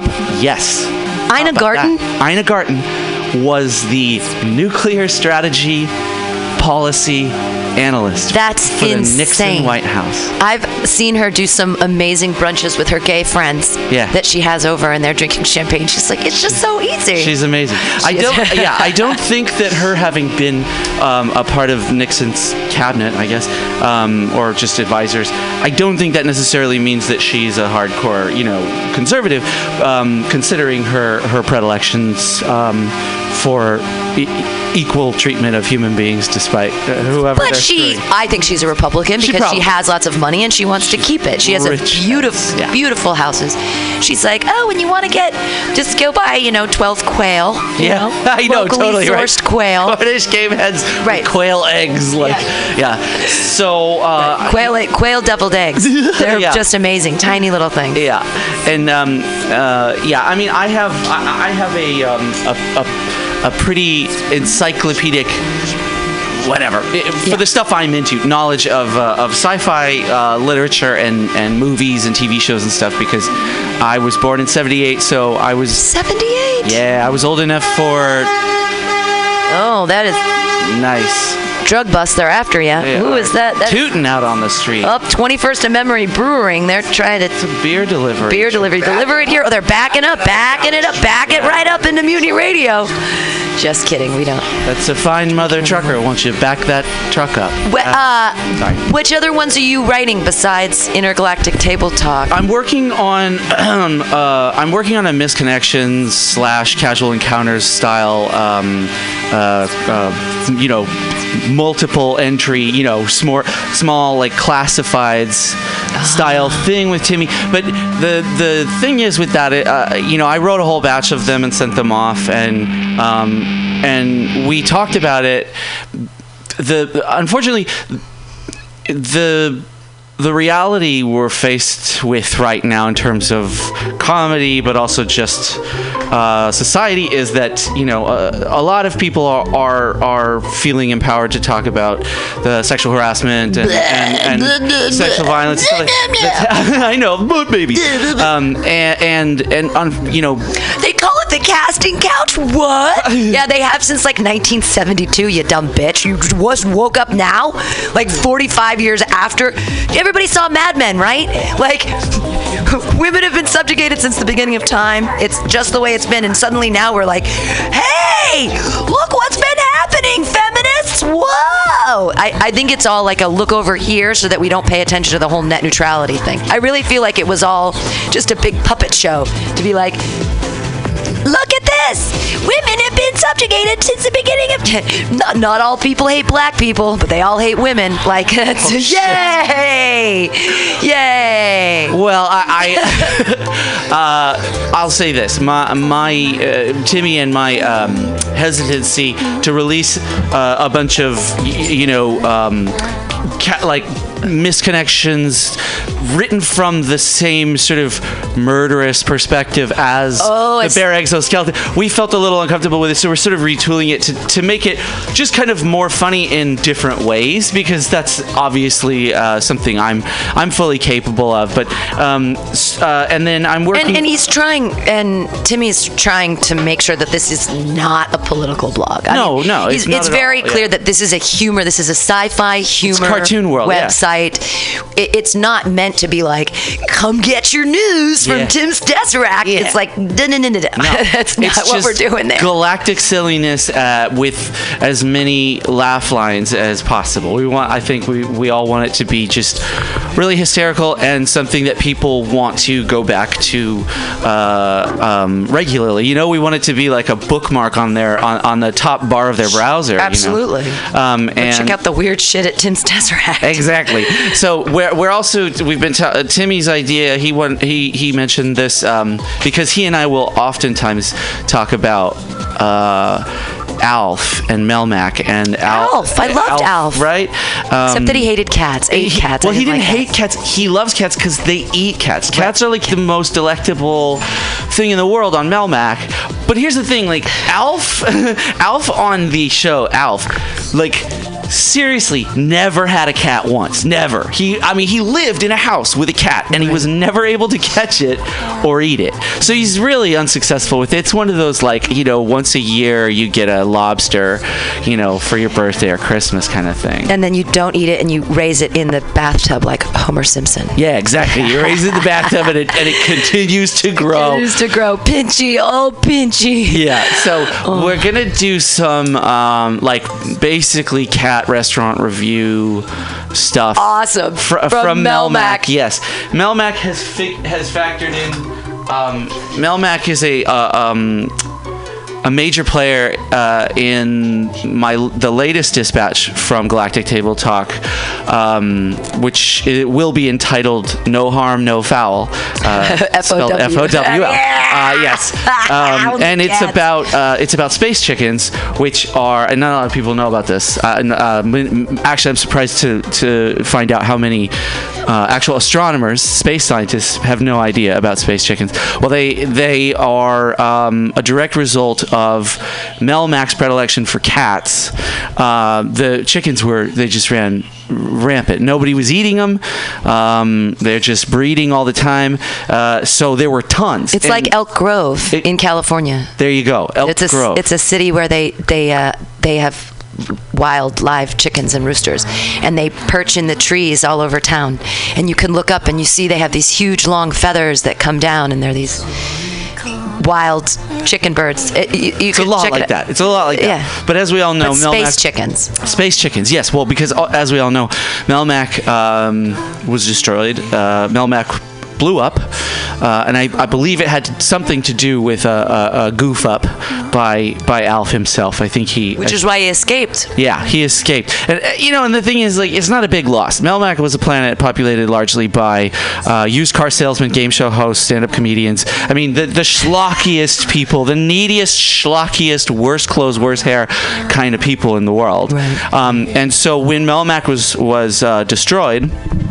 um, a lot of uh, its populace uh, they weren't necessarily burned uh, in the in the decimation of the planet. They were just ejected into space because what happened was I think Alf uh, I think he he was he was goofing he was tinkering and uh, and and actually reversed um, the uh, gravity on the planet Melmac.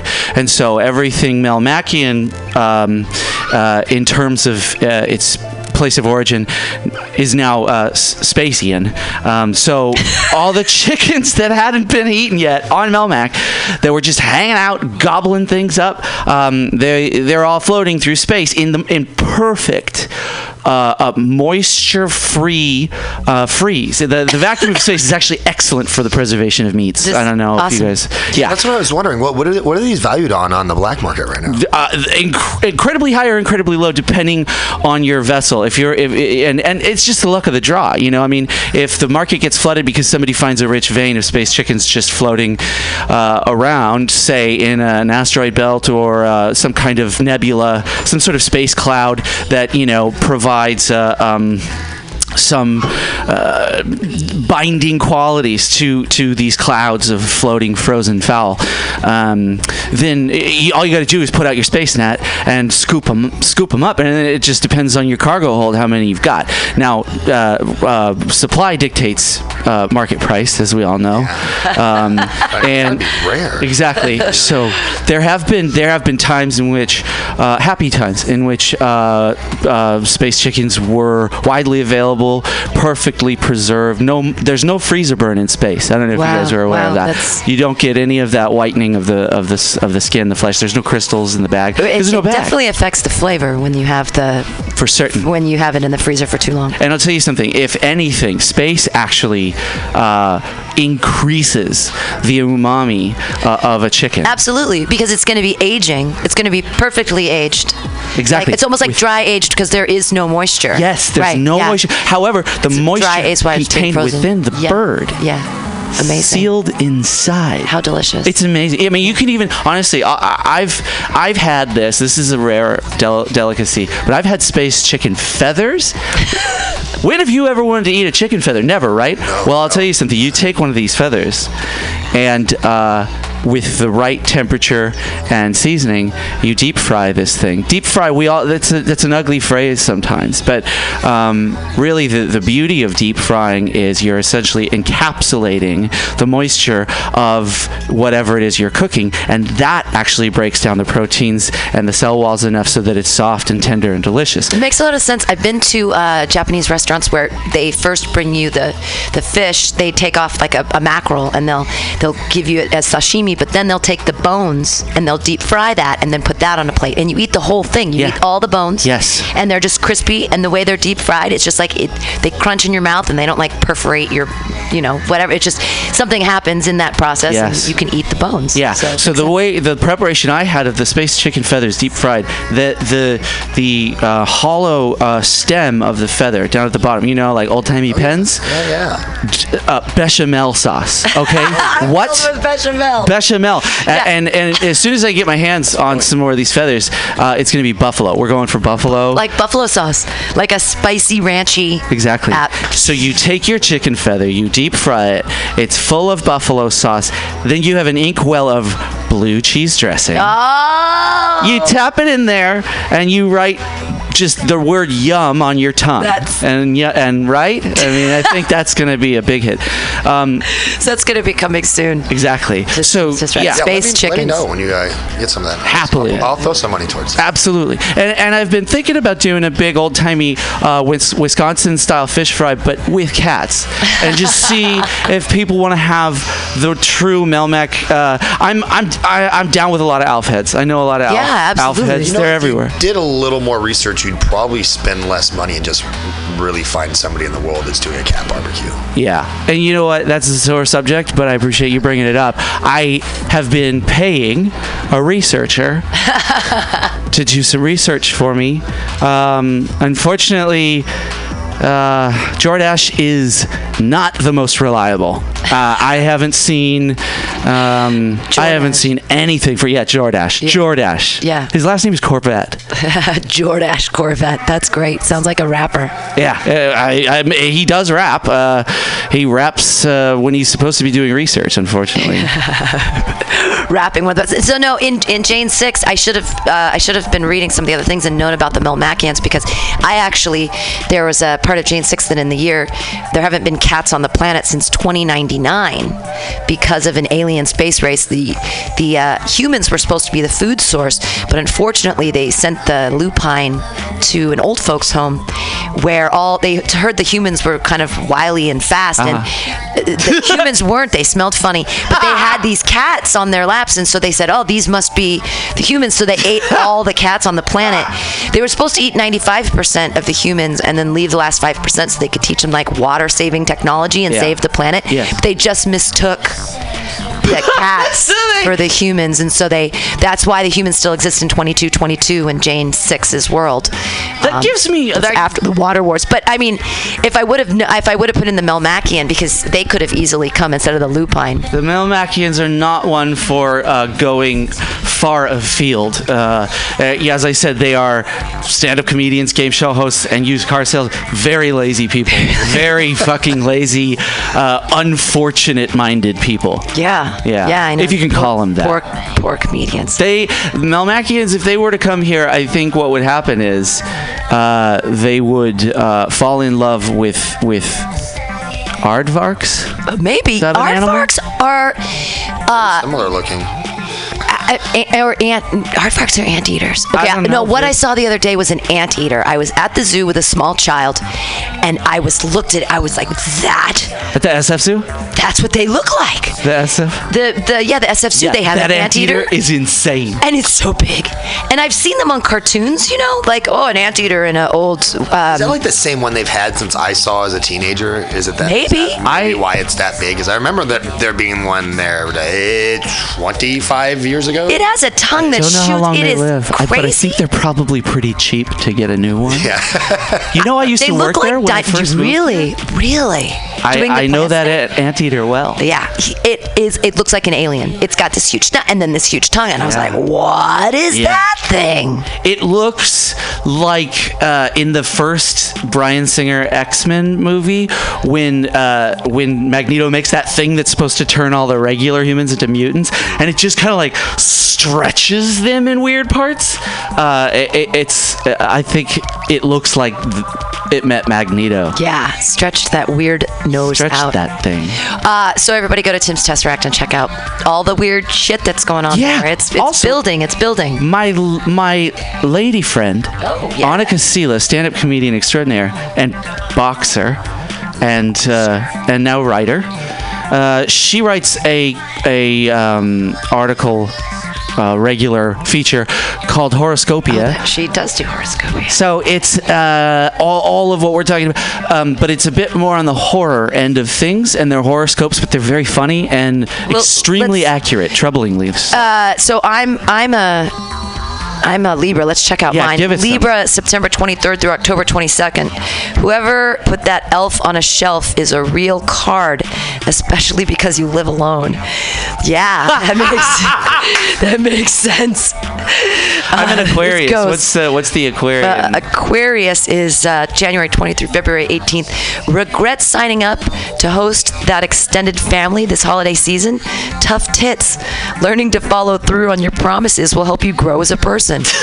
Plus, you need fresh bodies to secure Krampus's protection during the Yuletide purge. yeah, Yeah. That's actually you should take that seriously. Krampus. Yeah. What are what are you, Josh? You just you had yours. You're, t- you're Capricorn. End of November. November. End of November. November 22nd through December 21st. Sagittarius. Nope, nope. The one before. You're a Capricorn. Sag. You're a Scorpio. Oh, such a co- Ooh, you're a Scorpio.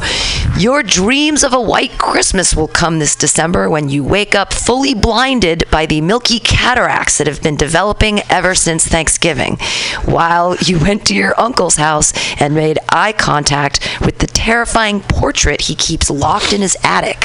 Don't go in attics. Don't do that. Don't go I, I, I, I sniffing got around. past that one, I guess. you know what I mean? Like Christmas is a Well, I couple- think mean, you've been- wasn't the best, but I can still see. You've been smoking enough doobies that Yeah. uh, you're keeping your cataracts clean and clear. Smoking grand, smoking Uncle's lettuce, not looking at his paintings. I can spot a LASIK job from a mile away, buddy. That's a LASIK job. There was a, that was that is very funny. Her her horoscopia. Everybody check that out. Yeah, I think she's just about to drop a new one. She was working on it on the plane on our way back Oh. from Milwaukee. Mo- What did you go to Milwaukee for? Whose people live there? Harris. You, so you went and met the fam in Milwaukee. Yeah, in t- negative two oh. degrees. Was it nice and sunny and no wind? There was lots of wind. It- it- was there a free? Was it a free flight? Did they pay you to come out? Like, what do you what do you have to do to go to negative two You know what? I had two different versions of hell: the cold one and the hot one. Uh, yeah. I gotta say, I really had a great time. It was, it was beautiful. We had snow uh, right before Christmas. Like it snowed on Christmas Eve day, um, and it had been about, it had been hovering around thirty degrees, 30 degrees. But at night, obviously worse. Uh, I'm not even gonna say cold; it's just worse. Um, but but then it, it, it really dropped, and and negative two. I, to be fair, was as cold as it got, and that was. It went up to a balmy zero uh, after brunch. So Did you go I outside to check it out? I smoked cigarettes. I was outside all the time. Is that is that your first time in that low of a temperature? Yes. Okay. I How could thought, your cigarette stay lit in that kind of cold?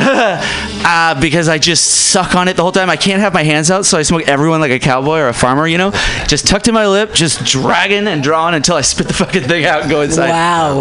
Um, yeah, it, like the change from negative two to zero, I'm not joking, was noticeable. like, it was like, it's, oh, all right. My arms have uh, separated from And my this trunk is for a this second. is zero Fahrenheit, not zero Celsius. Fahrenheit fucking height. So this isn't 32 degrees Celsius. No. Fahrenheit, which is zero degrees Celsius. This is zero degree. This is negative freezing. This is a deep dicking of old man winter. Wow. And you went on purpose. Um, but you met the, your um, lady's whole family. That's Yeah. was it fun? It was great. They loved you. They Yeah. were, you had so much fun. Oh yeah, they they were wonderful. We'd met before. Um, it was it was uh, just a, you know how like. You, you, Christmas is supposed to feel and look like in the commercials and on shows.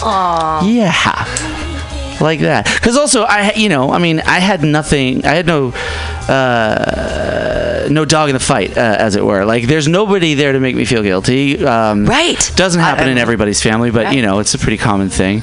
So I, you know, I just I just got to be charming and be around charming people, and it was fucking fabulous. That's great. Yeah. Yeah, I felt similarly when Jonathan, I got to go down and be with his whole family, and they all had gifts for me, and I'm like, I can't believe you guys went out of your. This know, is right? crazy. Yeah. Like I didn't give. You're like, I regret setting fire to your garage just now. but it was the same way. I didn't have a dog in the fight, so I didn't care. I was, no one was gonna. I mean, I have people that make me feel guilt. I got my guilt through came through a card, so that was fun. Great. Where about was that? Where's Johnny from? He, uh, we went to L.A play. Nice. Yeah. Oh, LA It right was now? warm, mm. and I got a guest set on a real show. I didn't even have to open mic. Nice. I got a last minute guest set on a Nice. at the Hip Hop Awareness Festival in Nice. Chinatown in LA downtown, and their public transportation system is awesome. We went on this thing called the Red Line from downtown, and it took us all the way to Hollywood and Vine, like blocks from where his cousin lived. Yeah. And I'm sitting here going, I've been talking massive amounts of shit to LA Okay since I moved here Yeah. 10 years ago, and I kind of feel like a dick. LA rules. It was. I just. I was always like, LA sucks because everyone's in their car and there's no public transportation. You Well, can't there's get that anywhere. too. That does No, but suck, it but- does. It exists. They have buses. They have trains. At- uh, it was the 23rd at night. It was like 10:30 at night, and we were leaving the show. That I was. Thank you, Tony Asar and Eric Escobar. I had a great time, and all the and um, the what was the rapper's name? Something the chief. I can't remember. Dang it. Uh, anyways, all these rappers and all these awesome people and hip hop, and it was so fun. And then we get on the tram. It's full of fucking people. Like it was They like actually Bart. use it? Yeah. yeah. It was like Bart. It was Yeah. full of people, and it wasn't just people sleeping. Yeah. Like in San Francisco, it was actual people going places at Yeah. 10:30 on a Friday night, Saturday night, and I was just so impressed with LA. Yeah, it's multifaceted. That's the thing. It's like, yeah, everything that sucks about LA that you've ever heard or seen yourself, that's true. But it's a big fucking place. Yeah. It's got a lot of, it's like a 20 sided die. Right. Yeah, sometimes you get a fucking one, but sometimes you get a goddamn 20. Right. LA's beautiful in many Yeah. ways. And I've always said, look, everybody, everyone's wearing makeup and everybody's looks perfect all the time. No, there's normal people too. I had no idea. Uh-huh. So, anyways, I'm sorry, LA. I, you, you get an apology from me. I've been in um, I've been in southern Idaho, mountainous southern central Idaho for the uh, the last three weeks before before this trip to Milwaukee, working for um, a, a very talented world class florist, doing Christmas lights and decorations for the the, the wealthy and powerful. Wow. In their vacation homes. Um, cool. but uh, I'll tell. I went to Boise, Idaho, and uh, I'm about to say some shit. Okay, yeah. I'm about Throw to it down. say. I'm about to say some. You cool with this? All right. I went to Boise, Idaho, a couple I'm of sorry. Thank you. That's an appropriate response. Um, it's got some some beauty about it. It's got something. I mean, obviously, it's beautiful. That's a beautiful state. It's just that it is. It is full of like the people you only encounter in Walmart. Like that's kind of that like the bulk of the people in that state, which which then it, it that di- then drops this that if you grade on a curve, that means that the people you encounter in Walmart, um, in a state that's that's like for the That is a rest huge of the Walmart, Oh yeah. my god, um, and I had an experience walking through Walmart and actually asking people questions that they never answered. I had oftentimes just a dead-eyed stare if it was a woman, and Were you asking about abortion or where's mm. the apples? Like, where were you? a little from column A, a little from column B. You're like, Excuse me, where are the aborted apples? And um, do you have a satanic uh, prayer altar here? I need to sacrifice uh, a goat, a chicken, and a child. A in order space chicken. To, a s- I have a space chicken here. I wonder, where's the buying department? Is there acquisitions here in this Walmart? You don't trade? Do you barter? Um, the men whose eyes I, I met, uh, it was shocking. I haven't felt like I haven't felt male aggression in the form of like this dude's never even fucking seen me before, talked to me, has heard a word out of my mouth, doesn't know what kind of car I drive or anything. They've taken a look at me, and whatever it is they think I am, they hate that thing so fucking much. yes. I'm not. Is it? Was it your? Were you wearing that hat? Yeah. It's a cute hat, but I had this hat in my glasses, but I mean, otherwise, I looked basically like a redneck. I had a Carhartt vest on that Oh, was all your hat beat to shit. New York. Boots. If it would have But I said Boise, they would have left you alone. But I cover it. I know. So is this a, is this for a team? Is this the New York Giants hat? They're yeah, they're no. They might. They don't have a like the team in Idaho. You know, There There is is no team. But they watch football. They all have their own. and that's fucking why they might hate know you, what is I because Like, they don't have a team, and they looked at you and they're like, "Look, this motherfucker, he's got a team. I mean, I got, saw- he's from California. He's got 12 teams. I saw their pulse quicken. Like you could, I could see their skin actually moving around where you would take their pulse faster, and like their cheeks flushed like they were blushing.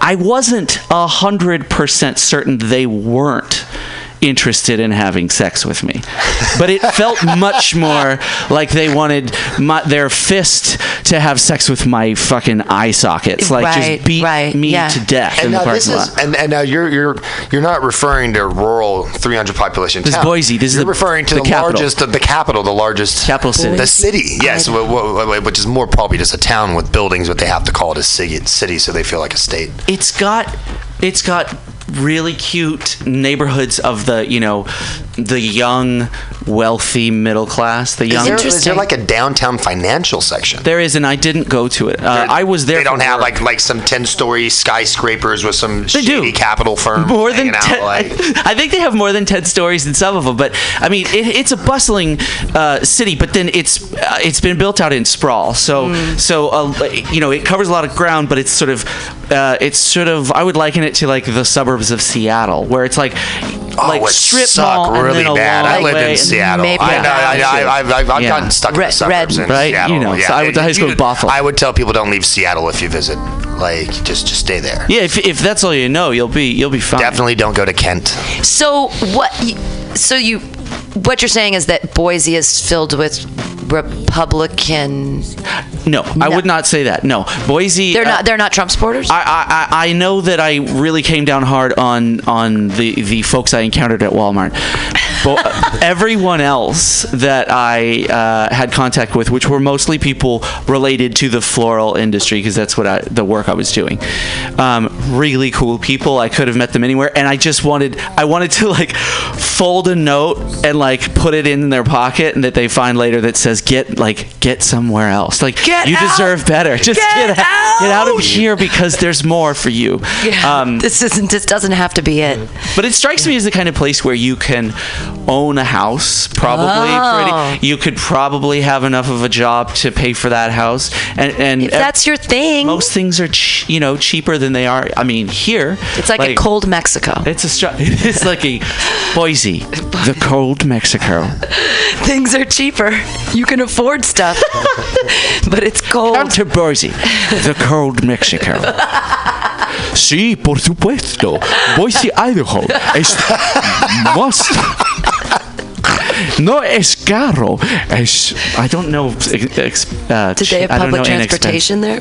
Sí, por supuesto. I was behind a lot of buses uh, in a box truck. I, I, I sort of moved as limply as they did through the streets. So I did notice the buses. I, they don't have any kind of a light rail or. It's a lot of. I mean, don't get me wrong. It's a lot of motherfuckers with a Chevy Suburban that they just bought. Like Right, right, right. people who Good Americans. well, like after the that last like gasoline panic, people still went ahead and bought a fucking suburban. Yeah. Well, when you have 12 They were children. fucking giving them away. Why are they at a still certain point. making them? I mean, I mean, you know they're- figure like you, you, you, well, like well now that I have to save fifteen thousand dollars on getting it, I can spend fifteen thousand dollars on gas and I break even. There you go. I think Yeah. they're even giving Let's away. just burn it all No up. No bullshit. I actually think they're even giving away like like gas promotions, like Chevy Oh, I'm and sure. Shell. I mean, uh, excuse me, Chevron, Shell, and so on, $5,000 were in like, gas yeah, coupons. yeah, get it through Costco or whatever the fuck kind of thing. You're gonna be stopping for about do it a Slim Jim anyways. Go ahead and fill her up, because you know as soon as you left the house, it went down to half. Here's the thing you just mentioned Slim Jims. Uh, this is something that's very sad. Uh, th- They're, Slim Jims are super expensive compared to actually good beef jerky.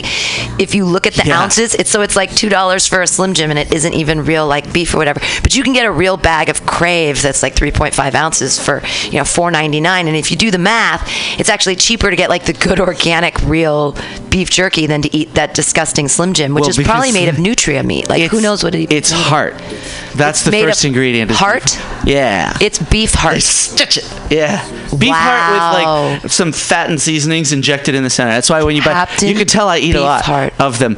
Yes. Snap into a Beef fucking Slim love Slim Jims. Beef- They're so bad for me, but And they work beef heart. great after a hangover. I swear to fucking God, they're like little miniature it's- 35 to help you hangover puke up the last of the wine I think and it, whatever with the fucking tequila. gnarly grease from every single animal that's involved in that thing just really sucks all the, the rest of the alcohol out of the stomach. I Yeah. I, I, haven't agree. been drinking Kind of hardly. like Jack in a Box tacos. nice. Yeah. Those are important. Uh, I haven't been drinking a lot because this Christmas time, uh, Jonathan's family is relatively sober. I, I had two beers basically over the whole of Christmas, and I'm just wondering uh, what your Christian li- or Christian Christmas libations have been. I haven't had any eggnog this entire season, and I am remiss. I feel like I need to go out and drink some motherfucking rum and eggnog. Perhaps I uh, actually have taken the last four weeks to see if not drinking alcohol will uh, make my depression and anxiety, my life and achievement consuming depression and anxiety down a notch. Uh, so I had um, I had a brandy old fashioned at the fish fry we went to in Milwaukee because it's tradition.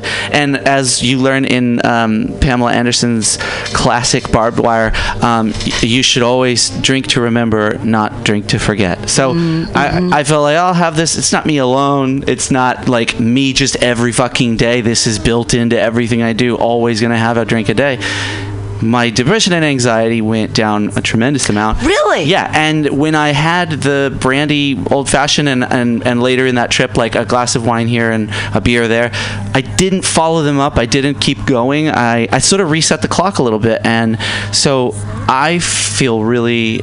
Uh, that was a big achievement for me. That's that was huge. tricky. Not drinking for a month. That's Yeah. big. Or even I'm on day three, and that's the longest I've gone in quite some time. Jesus. Congratulations. Why are you not just really pissed off at everyone right now? Uh, there's other shit to be pissed off. Yeah, I, I, I had I will admit I had some withdrawal symptoms. I was pretty unhappy. Uh, I'm still kind of dealing with a little bit of a creative dry spell, considering how prolific I've been um, over the last like six months uh, up to now. I've written like an album, Wow. uh, but they're jingles. They're like one minute long and there's That no sounds lyrics. that's hilarious. yeah, it's all on my phone Real or music my doesn't iPad. make money. Well, I mean, if if you don't have any lyrics, that's easy to add lyrics. I want to sell these so bad. like just five five hundred bucks a piece. Podcast bucks a jingles. piece. Oh no way, way cheaper. I'd say fifty bucks a piece. I mean, I'm turning these fucking things out. Yeah, anybody needs a podcast uh, opening jingle that sounds like it should have been on the Beverly Hills Cop soundtrack.